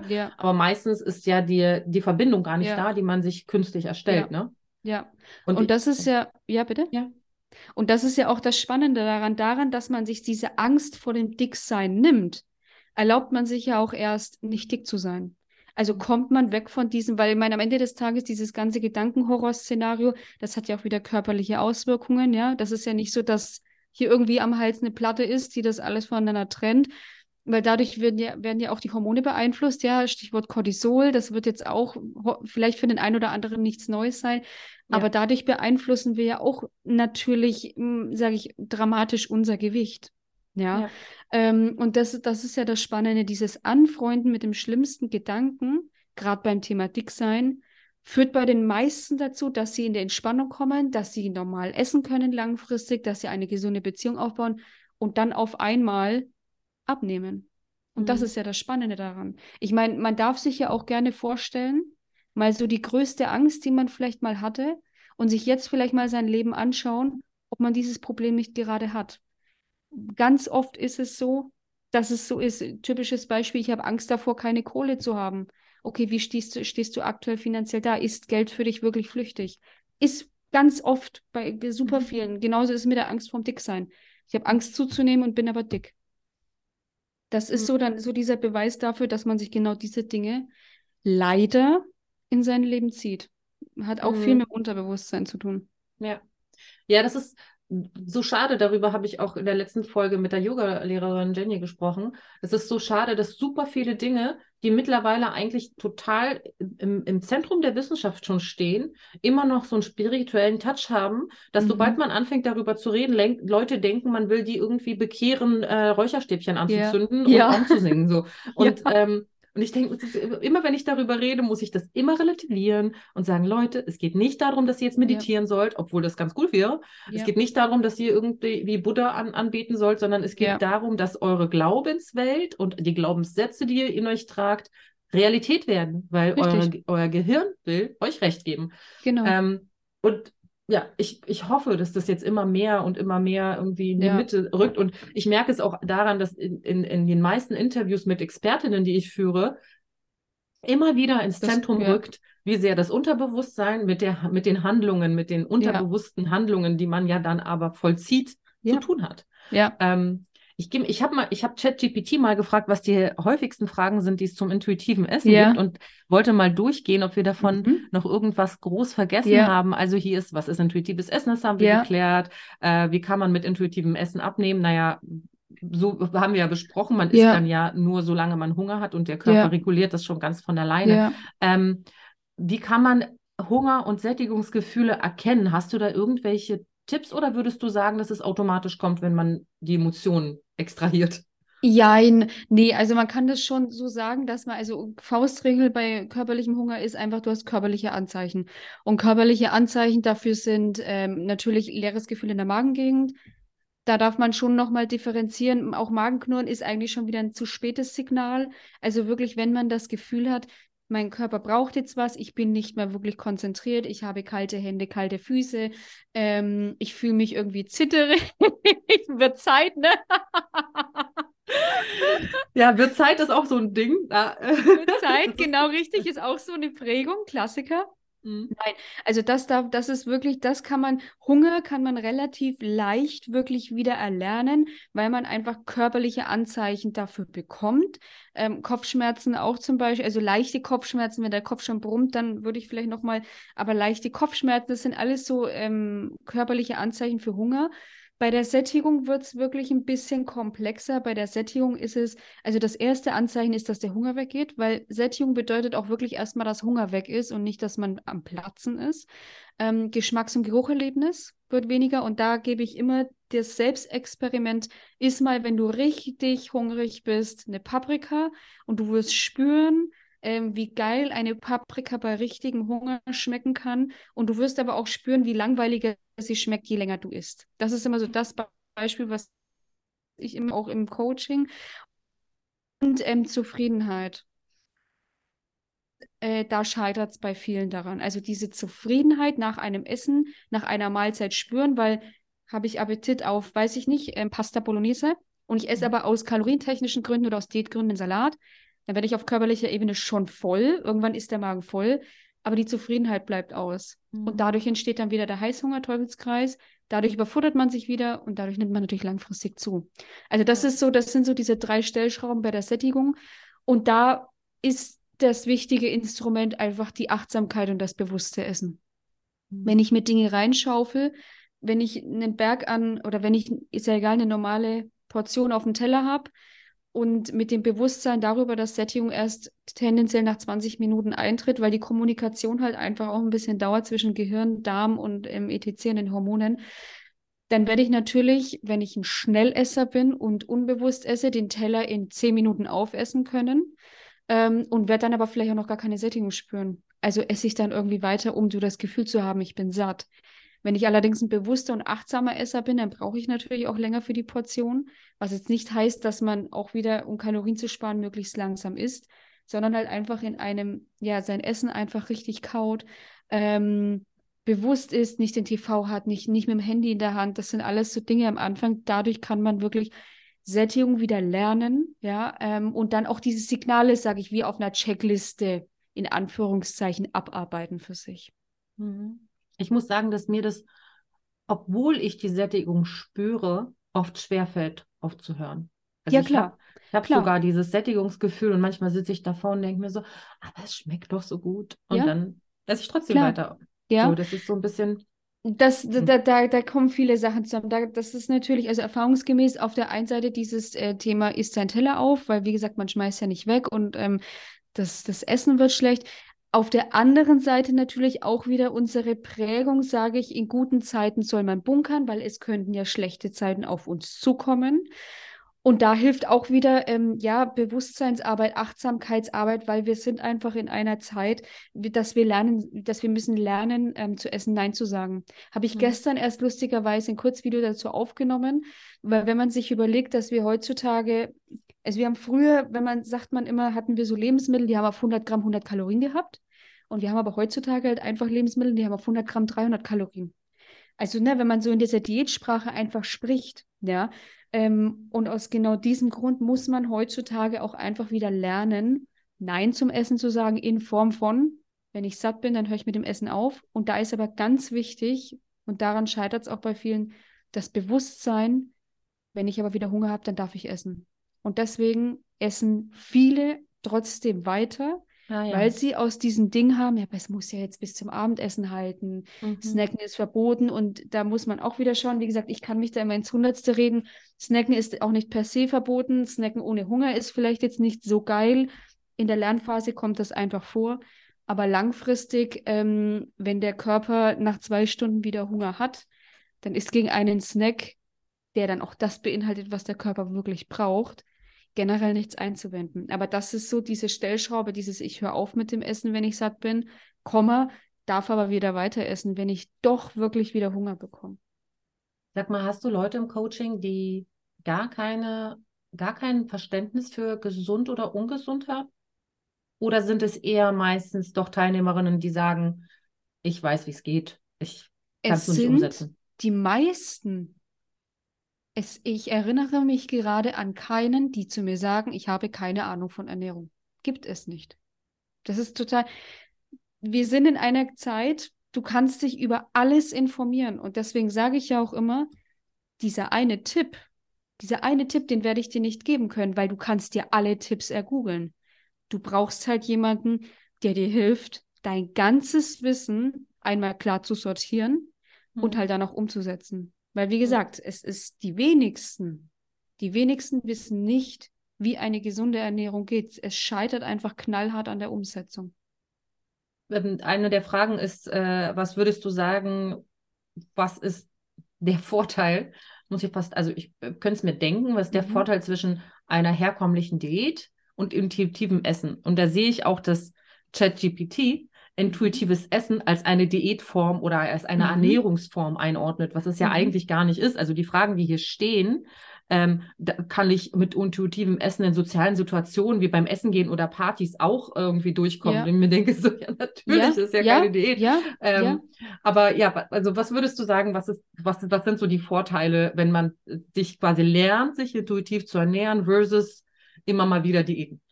Äh, ja gut, also der Kla also ganz klar im Vordergrund steht natürlich, dass eine klassische herkömmliche Diät die wenigsten ihr Leben lang umsetzen können.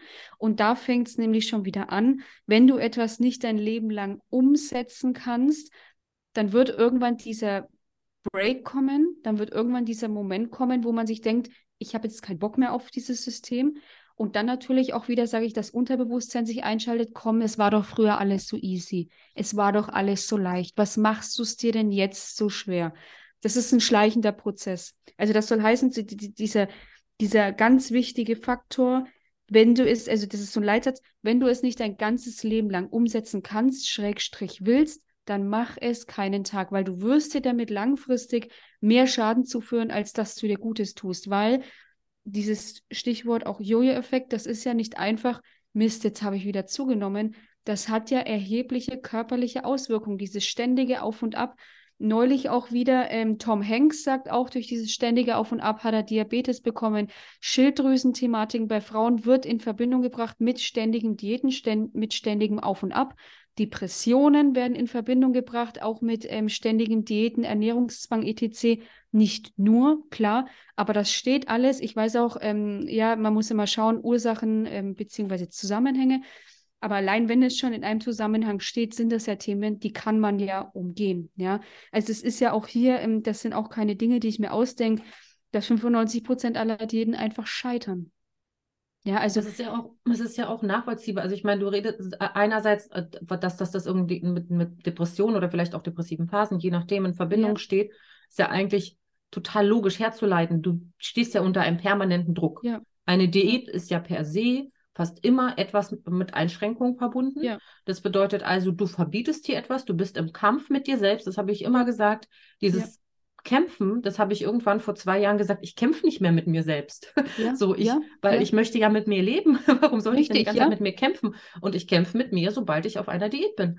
Ähm, weil ich irgendwelche Dinge unterdrücke oder mir was verbiete oder sonst oder mich dazu zwinge, joggen zu gehen oder mhm. was auch immer man dann so tut, ohne in sich reinzuhorchen, ob man das wirklich möchte und es einem gut tut, ähm, ist doch selbstverständlich, dass man im Dauerkampf irgendwann dass das Gehirn dann einen Zustand erlangt, in dem es einfach, also ja. Äh, ich, ich, natürlich kann ich nicht behaupten, dass es zu Depressionen führt. Ich kann nur behaupten, dass es für mich sich logisch äh, erschließt, dass man dann schlechter drauf ist als sonst, weil man die ganze Richtig. Zeit in so einem Kampf ist Hin und, und nicht ist. Quasi mit sich, äh, ja. ja. genau. Und dann ja auch, sobald die Diät scheitert, macht man sich auch wieder Vorwürfe. Es genau. ist ja genau. ein, man sagt ja, ja auch ein Teufelskreis und ich sage auch immer der Jojo-Effekt. Das ist nicht irgendwie das böse Monster, was um die Ecke kommt. Das bist Nein. einfach nur du, die in altem Verhaltensmuster fällt. Richtig, ja. So, Punkt. Ja. Ähm, ja, ich verstehe. Ähm, also da, und, ja. und auf der anderen Seite sage ich halt immer, ähm, auch das stimmt nicht. Das sind auch wieder, sage ich, ja, irgendwelche. Also das Problem ist klar, ich kann es verstehen, wenn man das glaubt, dass ja intuitives Essen, sage ich, im Alltag nicht umsetzbar ist. Mhm. Tatsächlich mhm. ist es aber einfach die leichteste Art und Weise, eine Ernährung, eine gesunde, sage ich sogar, eine gesunde Ernährung in seinem Alltag umzusetzen, ähm, weil man frei ist. Weil man mhm. frei ist, weil man sich wieder über auch mentale Arbeit sich seine Wahlfreiheiten zurückholt, ja, sich sein Bewusstsein auch wieder zurückholt und dann durchaus auch, also ich bin ja ein Mensch, also ähm, wir bestellen zum Beispiel sehr viel Essen hier, also mein Freund mhm. und ich, wir gehen ja. super gerne und oft essen und wir bestellen auch Essen und haben keinerlei Gewichtsprobleme. Also es scheint ja doch irgendwie, natürlich brauchen wir nicht drüber reden, wenn ich mir jeden Tag bei McDonalds was bestelle, dass es dann schwierig ist. Aber da ist ja auch wieder das Spannende, das möchte der Körper ja auch nicht. Ja, ja. deswegen ähm, ist es, ja. es ist auch mit Sicherheit am Anfang mit einigen Hürden verbunden, das in seinem Alltag umzusetzen. Aber sind wir mal ehrlich, das ist es bei einer Diät auch, ja. Und beim intuitiven ja. Essen musst du dir keine fancy Lebensmittel kaufen, du musst nicht fancy kochen zu bestimmten Zeiten. Wenn das Meeting länger geht, ja, dann ist es egal, ob du dann erst, blöd gesagt, in Anführungszeichen, erst um 14 Uhr zu Mittag isst und dann um 20 Uhr zu Abend isst, ja. Ähm, und bei einer Diät musst du halt vielleicht, je nachdem welche Diät. Spätestens um 18 Uhr die letzte Mahlzeit. Zum Beispiel, ja. genau. Also da ja. kann mir keiner sagen, dass das einfacher ist umzusetzen, als ja. wenn du einfach auf deinen Körper hörst und halt dann isst, wenn es natürlich vereinbar ist und wenn es halt der Körper dann auch sagt. Was, was sind denn die, ähm Kannst du drei Fragen verraten, die du deinen Teilnehmerinnen stellst am Anfang? Uh, das, also da, inwiefern? Naja, wenn, du hast ja gesagt, man muss sich die richtigen Fragen stellen. Ja, ja. Und was ja. sind so die typischen richtigen Fragen, die man sich stellen sollte?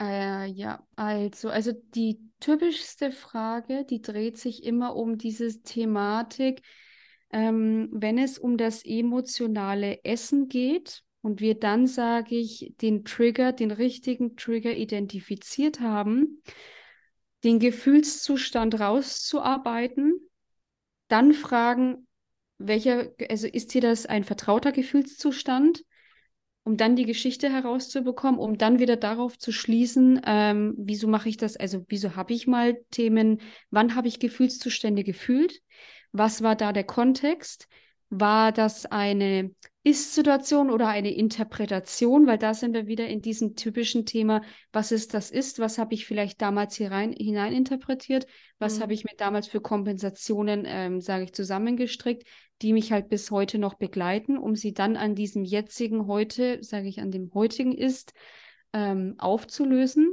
Das ist ja. immer die eine ähm, entscheidende Frage. Also dieses, ich würde sagen, nicht äh, welche Fragen, sondern ich würde ähm, die Zus ich würde die mhm. Situationen mal beleuchten. Also ja. dieses Thema, ich bin nicht gut genug, das erfrage ich bei jedem. Das habe mhm. ich auch mhm. bei mir selber erfragt. Dann auch äh, ganz typisch bei den bei Frauen die Angst vor einer Zunahme. Das ist auch immer ein Szenario, das ich quasi ähm, erfrage. Also die Angst führt dann dazu, dass man, um keine Angst zu spüren, ist, richtig? Oder wie ist da unter, der Zusammenhang? Ja, äh, unter anderem. Ähm, also mhm. am Ende des Tages versuchen wir ja durch diese Angst vor der Zunahme eine bestmögliche Ernährung umzusetzen. Das schaffen wir in der Regel ja nicht, weil wir natürlich auch durch diesen emotionalen Druck, den die meisten ja auch verspüren, dann wieder zum Beispiel ins emotionale Essverhalten kommen, aus den unterschiedlichsten Gründen. Mhm. Dafür verurteilt man sich ja dann wieder. Mhm. Das führt dann wieder zu dem, dass ich ein Ventil brauche. So, und dadurch futter ich mir das und, und, der, und der Auslöser ist halt Angst. Ja, und man, und da ist es auch ganz wichtig, bei Angst ist es auch immer ähm, ein ganz super wichtig, dieses Verständnis dafür zu haben, dass auch Angst im Kern eine super nützliche Emotion ist. Mhm. Aber natürlich, wir haben alle, also wir haben alle, also beziehungsweise, nein, man muss es so sagen, wir haben nicht Angst vor der Angst, sondern wir haben vielmehr Angst, die Angst zu spüren. Und da mhm. kommt dann auch wieder dieses Thema Essen ins Spiel. Bei den meisten, mhm. ja. Mhm. Du, manche machen es mit Drogen oder Alkohol. Ja, da sage ich, ist Essen in Anführungszeichen, ja, kann man jetzt beurteilen, wie man will. Ähm, Alkohol ist höchstwahrscheinlich, je nachdem würde ich jetzt spontan sagen, vielleicht doch noch mal ein bisschen schädlicher und die Folgeschäden, je nachdem, aber da würde ich jetzt gar nicht so drauf eingehen. Am Ende des Tages ja ist es auch wieder so eine zentrale Frage bei gerade bei uns Frauen ähm, Angst vor der Zunahme und was äh, die meisten auch mitbringen ist Perfektionismus Schrägstrich Selbstkritik. Also das mhm. ist auch bei den meisten präsent. Auch das war bei mir oft präsent, ja. Ähm, auch zum Beispiel, als ich letztes Jahr im April meinen ähm, Online-Kurs dann am Ende des Tages auch gelauncht habe, habe ich auch wieder diese Themen gespürt. Jetzt bin ich natürlich geübter darin, Dinge zu erfragen, beziehungsweise bin ich, habe ich selber ja auch jemanden an meiner Seite, der regelmäßig mit mir in meiner Persönlichkeit und meiner Weiterentwicklung arbeitet. Ähm, weil ich sage immer, am Ende des Tages, je größer ich werde, desto größer können meine Teilnehmerinnen werden. Ja. Ähm, aber das ist auch ein zentrales, äh, zentrale Frage und zentrales Thema. Perfektionismus, Selbstkritik, gerade bei den Müttern unter meinen Teilnehmerinnen, weil die natürlich auch nochmal unter diesem riesigen Schirm stehen, äh, weil am Ende ist das Kind ja auch das Spiegelbild der Eltern, sage ich, ne? Also, na, und ähm, das ist auch so ein riesiges Thema. Ja, das, ja, so das ist das, der krasseste Lebensträger überhaupt. Bin ich gut ich. genug? Mache ich das gut genug? Äh, ja. Das Kind spiegelt einem ja auch eigene Verhaltensweisen teilweise. Richtig. Und man denkt, fragt sich dann, oh Gott, bin ich jetzt dafür verantwortlich für das Verhalten des Kindes? Ja, klar, bin ich am Ende des Tages. Und ja, mhm. das ist, das macht nochmal eine ganz neue, weitere Welt ja. auf. Obwohl ja. man ja schon genug hatte in seinem Leben ohne Kinder, ne, hatte man ja Richtig. genug Reaktionsfläche, wo man nicht gut genug war. Ja, das stimmt. Also das kann ich, kann ich nur. Und ich meine, mit einem Kind habe ich das ganz gut, also, also nicht, nicht ganz gut, ich habe das mit einem Kind sehr gut hinbekommen, mhm. mich äh, zu reflektieren, Stresssituationen möglichst zu reduzieren und war so eingependelt in intuitivem Essverhalten, bis cool. das zweite Kind kam ja. und das Ganze potenziert hat. Und ja. äh, quasi, also ich hatte ähm, die gleiche, das gleiche Verhalten, hatte ich dir ja gestern im Vorgespräch gesagt, im, im Wochenbett, ne, dass der Stress mhm. dazu geführt hat, also mein Gehirn, dieses Cravings nach Zucker. Ich habe so viel, ich habe wirklich während der Schwangerschaft so wenig zugenommen, weil ich echt absolut intuitiv gegessen habe im Wochenbett dann wirklich bestimmt mhm. quasi 10 Kilo bestimmt ja. im Wochenbett. Und ja. ähm, von denen wieder runterzukommen, so eine große Herausforderung dadurch, dass mit zwei Kindern diese Selbstzweifel, die Stresssituation und alles drumherum wirklich so potenziert ist, wie es nicht erwartet. Ich hätte ja erwartet, ja, ich weiß ja schon, wie es geht. Ja. Aber das ja. ist nochmal eine ganz, an, eine ganz neue Welt. ja, absolut. Und deswegen bin ich gerade auf Null. Also ich bin gerade so, als hätte ich das äh, zwar mit dem Wissen, aber die Umsetzung ist noch nicht gerade so. Ja. Ich bin gerade dabei, einfach wieder zu sagen, okay, scheiß auf das Abnehmen. Scheiß ja. darauf, wie ich gerade aussehe. Es ist egal. Also wenn ich in den ja. Spiegel gucke, sage ich nicht, oh Gott, du bist zu dick, sondern ja. ich gucke mich an, ich bin komplett neutral mir gegenüber. Ich sage mir einfach Sehr meistens gut. so, Alter, du hast zwei Kinder zur Welt gebracht, so, es gibt gar keinen Grund, sich aufzuregen. Ähm, ich reg mich auch tatsächlich überhaupt nicht drüber mhm. auf. Und mein äh, krassestes Erfolgserlebnis war, ich war gestern ähm, Shoppen und habe mir für, die, für den neuen Job ein paar Outfits gekauft. Und ich weiß noch früher in den Umkleidekabinen, Mhm. Wie man sich hasst. Man sieht dieses Licht und jedes Pärchen ja. und jedes Härchen und alles. Und man denkt sich so, ich ja. will doch einfach nur schlank, glatt und äh, glänzend sein. So. Ja. Ja. Und ich kann mich an keine Sekunde in dieser Kabine, auch wenn mir was zu klein war oder nicht gepasst sein hat, erinnern, in der ich mich dafür verurteilt habe Geil. oder unwohl gefühlt habe. Und ungelogen, das ist für mich absolut mhm. so ein Triumph, ja. den ich auch nicht ist erwartet auch. hätte, weil als ich in diese Kabine reingegangen bin, war schon so dieses, leichte Kribbeln, Unwohlsein, ja. was ist denn jetzt gleich mit mir, wenn mir was nicht passt, dann bin ich ja wieder enttäuscht. Ja. Das war sehr, also es war auch überraschend, aber das ist auch wirklich, man muss dazu sagen, das ist auch, das hört sich dann immer so leicht an, wenn ich davon rede, aber das ist ja jahrelange Arbeit. Mich oft genug im, im Spiegel angeguckt und gedacht, oh, du scheiß Pösterchen. Und ja, jetzt ja, habe ich beschlossen, okay, ich lasse das alles jetzt beiseite und ich konzentriere mich darauf, mich zu bewegen. Ich konzentriere mich darauf, zu schauen, okay, wie kann ich denn jetzt die Gefühle mehr fühlen oder Trigger eliminieren oder ja. gucken, wie, wie ich ein Ventil finde, etc. Ja, und voll gut. Das im Alltag hinzukriegen, ist halt auch. Also ja. ich habe jetzt auch kein, keine Coach oder sonst irgendwas. Ich bin alleine mit mir selbst und ich muss noch lernen, mir Dinge aufzuschreiben. Ich glaube, das wird noch, das, das hilft. Ist auch, ja, absolut, weil was man aufschreibt, sage ich, das verbildlicht es nochmal, das macht es auch greifbarer. Deswegen, ja, mit Sicherheit. Aber es ist ja auch schon mal ein richtig geiler Fortschritt, dass du das mit der Umkleidekabine so gut hinbekommen hast. Ja, das stimmt. Da muss ich mich echt drüber freuen und mehr drüber reden wahrscheinlich auch, weil das ist mhm. echt, äh, hätte ich vom, vor Jahren nicht gedacht. Und ich meine, ich glaube fast wahrscheinlich 70, 80, 90 Prozent der Frauen können sich wahrscheinlich damit identifizieren, dieses Gefühl ja. in der mhm. Umkleidekabine Definitiv, zu haben. Ja. Ähm, ich verstehe ja. aber auch nicht, warum man das Licht da immer so bescheuert machen muss. Ich verstehe das halt ja, auch nicht. Ja, seit Jahrzehnten. Es ist immer das Gleiche. Man fühlt sich da drin immer. Man sollte doch. Saga hatte das eine Zeit lang ganz gut bekommen. Die haben da tatsächlich Spiegel hingemacht, die einen ein bisschen schlanker machen. Ach, echt? Nicht, okay. Immer noch, ja, okay. muss man drauf achten. Ähm, ich gehe so wenig, ich, ich, ich, ich shop, ich bestelle so viel. Ich bestelle auch nur so. online. Das war das erste ja. Mal seit, lass mich nicht lügen, bestimmt zweieinhalb, drei okay, Jahren, geil. dass ich shoppen war. Also ja. das, ähm, ich, ich gehe sehr gerne zu einem Laden, zu Uniqlo hier in mhm. Berlin. Und, okay. ähm, und das ist so, ich weiß nicht, ob das japanisch ist, ist auch egal. Und deren Klamotten sehen online wirklich nicht cool aus. Das, das okay. sieht alles, weil so wie es gestylt ist, ist super uncool. Und immer wenn ich da bin und mir Sachen raussuche, könnte ich alles, was ich mir ausgesucht habe, Geil. kaufen. Okay. Ähm, und deswegen, wenn ich dann, wenn ich weiß, okay, ich brauche ein paar neue, alle paar Jahre mal ein paar neue so Key Pieces, dann gehe ich dahin. Das ja. ist mein Go-To. Keine Werbung, keine Anzeige. Nein. ja, okay. Ich wäre froh, wenn ich von denen gesponsert werden würde. Ja.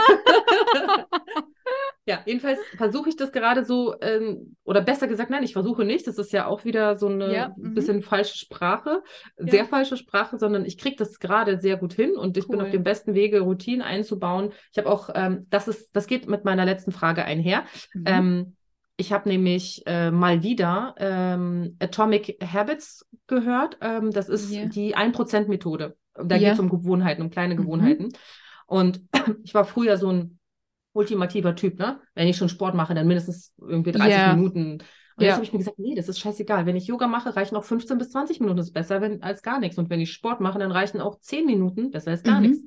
Ja. Ähm, und äh, zu dem Thema, was ich gelesen habe, kannst du Bücher zu dem Thema empfehlen für so Einsteigerinnen, die sich vielleicht nicht leisten können, mit einer Coach zu arbeiten? Äh, bezüglich Gewohnheiten? Äh, nee, bezüglich intuitivem Essen.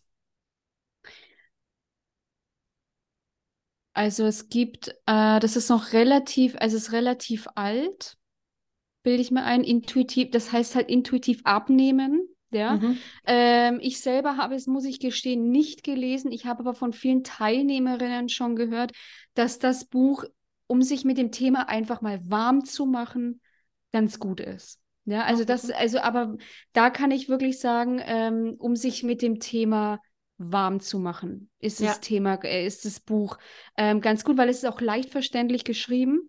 Ähm, man kommt da relativ gut durch. Man muss da jetzt nicht irgendwelche wissenschaftlichen ja, ähm, Hintergründe dafür haben. Das braucht man ja auch am Ende des Tages als Normalverbraucher, als Endverbraucher braucht man mhm. das nicht. Deswegen finde ich das Buch ganz gut. Und auch, ja, also wie gesagt, ohne Werbung zu machen, auch das Buch von der Mareike Abel. Finde ich auch gut, um sich mit dem Thema einfach mal anzufreunden, um sich auch an das Thema mal ranzutasten. Ähm, und da sage ich, ein Gefühl dafür für sich selber zu bekommen, weil das sind Bücher, die sind relativ leicht geschrieben. Die sind, ähm, und das von Mareike aber habe ich selber auch gelesen. Ähm, die sind, wie gesagt, relativ leicht geschrieben. Ähm, ich sage auch immer, was auch immer ganz gut ist, äh, ja, spielerisch, auch ein bisschen mit Bildern untermalt. Ähm, das sind Bücher, die kann ich dafür empfehlen, um sich da relativ unkompliziert und auch flott, weil es sind jetzt keine so dicken Bücher, ne? Ähm, wir sind ja beim Thema Geduld und Ungeduld, ähm, ja, um sich da mal mit dem Thema zu befassen. Mhm. Äh, ich hoffe, ich greife jetzt nicht so vor, aber du hast ja, du hast jetzt eine Landingpage, auf der man sich für ein Coaching bewerben kann. Jein, äh, man kann sich okay. erstmal, also bei mir ist es tatsächlich so, ich muss wirklich immer erstmal natürlich auch schauen, ja, kann ich überhaupt helfen? Woher kommt die Person? Also nicht, woher kommt die Person, ne, aus welchem Land so nach dem Motto, sondern was hat sie mhm. schon alles gemacht? Äh, wo steht die Person und wo will sie hin? Ähm, also man kann sich für eine kostenlose Beratung erstmal bewerben. Mhm. Und da erarbeite ich dann, sage ich, einen individuellen 1 zu 1 Plan, weil bei jedem ist es auch ein bisschen anders. Am Ende ist es ein Individualcoaching auch. Ähm, und da schaue ich dann immer so in der kostenfreien Beratung auch erstmal, passt es alles und wo will die Person überhaupt hin und Ziele, Wünsche, Probleme natürlich. Ähm, und dafür kann man sich bewerben. Und dann okay. schauen wir quasi, ob das mit der Zusammenarbeit auch passt, ob Ziele, Wünsche auch zu dem Ansatz natürlich passen, äh, weil am Ende des Tages, wie gesagt, jemand, der sich jetzt erhofft, durch mein Coaching in zehn Wochen zehn Kilo ähm, abzunehmen, ist zwar alles, sage ich, nach dem Motto schon passiert, aber es kommt auch immer darauf an, ne, von welchem Gewicht aus kommt die Person, ja. Deswegen, ähm, also eine Diät ist es nicht. Ja, ja, also deswegen. Begrüßen ja hoffentlich auch die meisten. Genau, also die, die, also die, die, die zu mir kommen, die meisten. Ich habe noch keinen gehört, ne, der sich da jetzt erhofft hat, eine Diät äh, zu machen. Aber mhm. ähm, genau. Oder einen also Ernährungsplan also, von dir zu bekommen. Genau, richtig. Mhm. Also deswegen ähm, kostenfreie Beratung biete ich immer an, ähm, wo man auch schon ähm, für sich Dinge auf jeden Fall mitnehmen kann ja. ähm, wo ich auch definitiv schon, ja, sage ich, Input mitgebe. Ähm, und dann kann man sich quasi nach dem Motto dafür entscheiden, ob man sagt, okay, hopp oder top, wir machen das oder halt nicht. Ja. Dann, wenn mit deinem Einverständnis würde ich die Landingpage einfach verlinken. Klar, wenn gerne. Da ja. irgendjemand sich bewerben möchte. Ja. Mhm. Äh, ja. Du bist ja auch nicht, du kannst dich ja nicht irgendwie äh, klonen und das hat ja wahrscheinlich deswegen die Bewerbung und nicht die ja, genau. Anmeldung. Richtig. Auch, ähm, okay, cool. Dann würde ich das machen. Ähm, cool. Also ich bin mit meinen Fragen, glaube ich, durch. Mhm. Oder besser gesagt, ich glaube, wir haben in dem Gespräch ich alles auch, abgedeckt, ja. was man hätte fragen können. ja. Magst du denn abschließend noch irgendwas sagen, was dir noch auf der Seele brennt oder wichtig ist zu sagen? Ja, also ähm, ich kann aus meiner, aus meinem Werdegang kann ich wirklich immer nur sagen, also egal wer jetzt auch von den Zuhörerinnen, sage ich, noch in seiner Diät jetzt steckt ähm, und sich auch nur irgendwie ein Quäntchen unwohl fühlt, ähm, diesem Gefühl stattgeben, ähm, weil auch dieses Gefühl am Ende des Tages ein Hinweis dafür ist, dass wenn es wirklich eine strenge Diät ist, mit Einschränkungen verbunden ist und einfach mit äh, Unwohlsein verbunden ist, was bei den meisten ja so ist, dann jetzt das Handy in die Hand nehmen, die Kalorien-App löschen, ich weiß nicht, den Low-Carb-Plan löschen oder weiß ich nicht, ähm, alles löschen, was nur geht auch Instagram mal wirklich schauen, ohne jetzt Influencer bashen zu wollen, aber am Ende des Tages geht es immer darum, wie fühlst du dich, ähm, wie geht es dir dabei und ähm, Dinge aus deinem Leben eliminieren, die dir einfach nicht gut tun. Und dann, ähm, ich sage immer so ein bisschen, wie du es jetzt auch gerade schon so schön gesagt hast, mal bei Null anfangen, mal wieder bei sich anfangen ähm, und am Ende des Tages die Verbindung zum Körper wieder stärken, weil am Ende des Tages heißt es immer so schön, ja, Körper, Geist und Seele im Einklang. Ähm, bei den meisten ist es halt einfach nicht so, gerade auch die, die eine Diät machen. Ähm, und da wieder daran arbeiten, ähm, mit sich selber wieder in Einklang zu kommen. Ich sag, äh, oder auf gut Deutsch, mit sich selbst halt auch einfach wieder zurechtzukommen.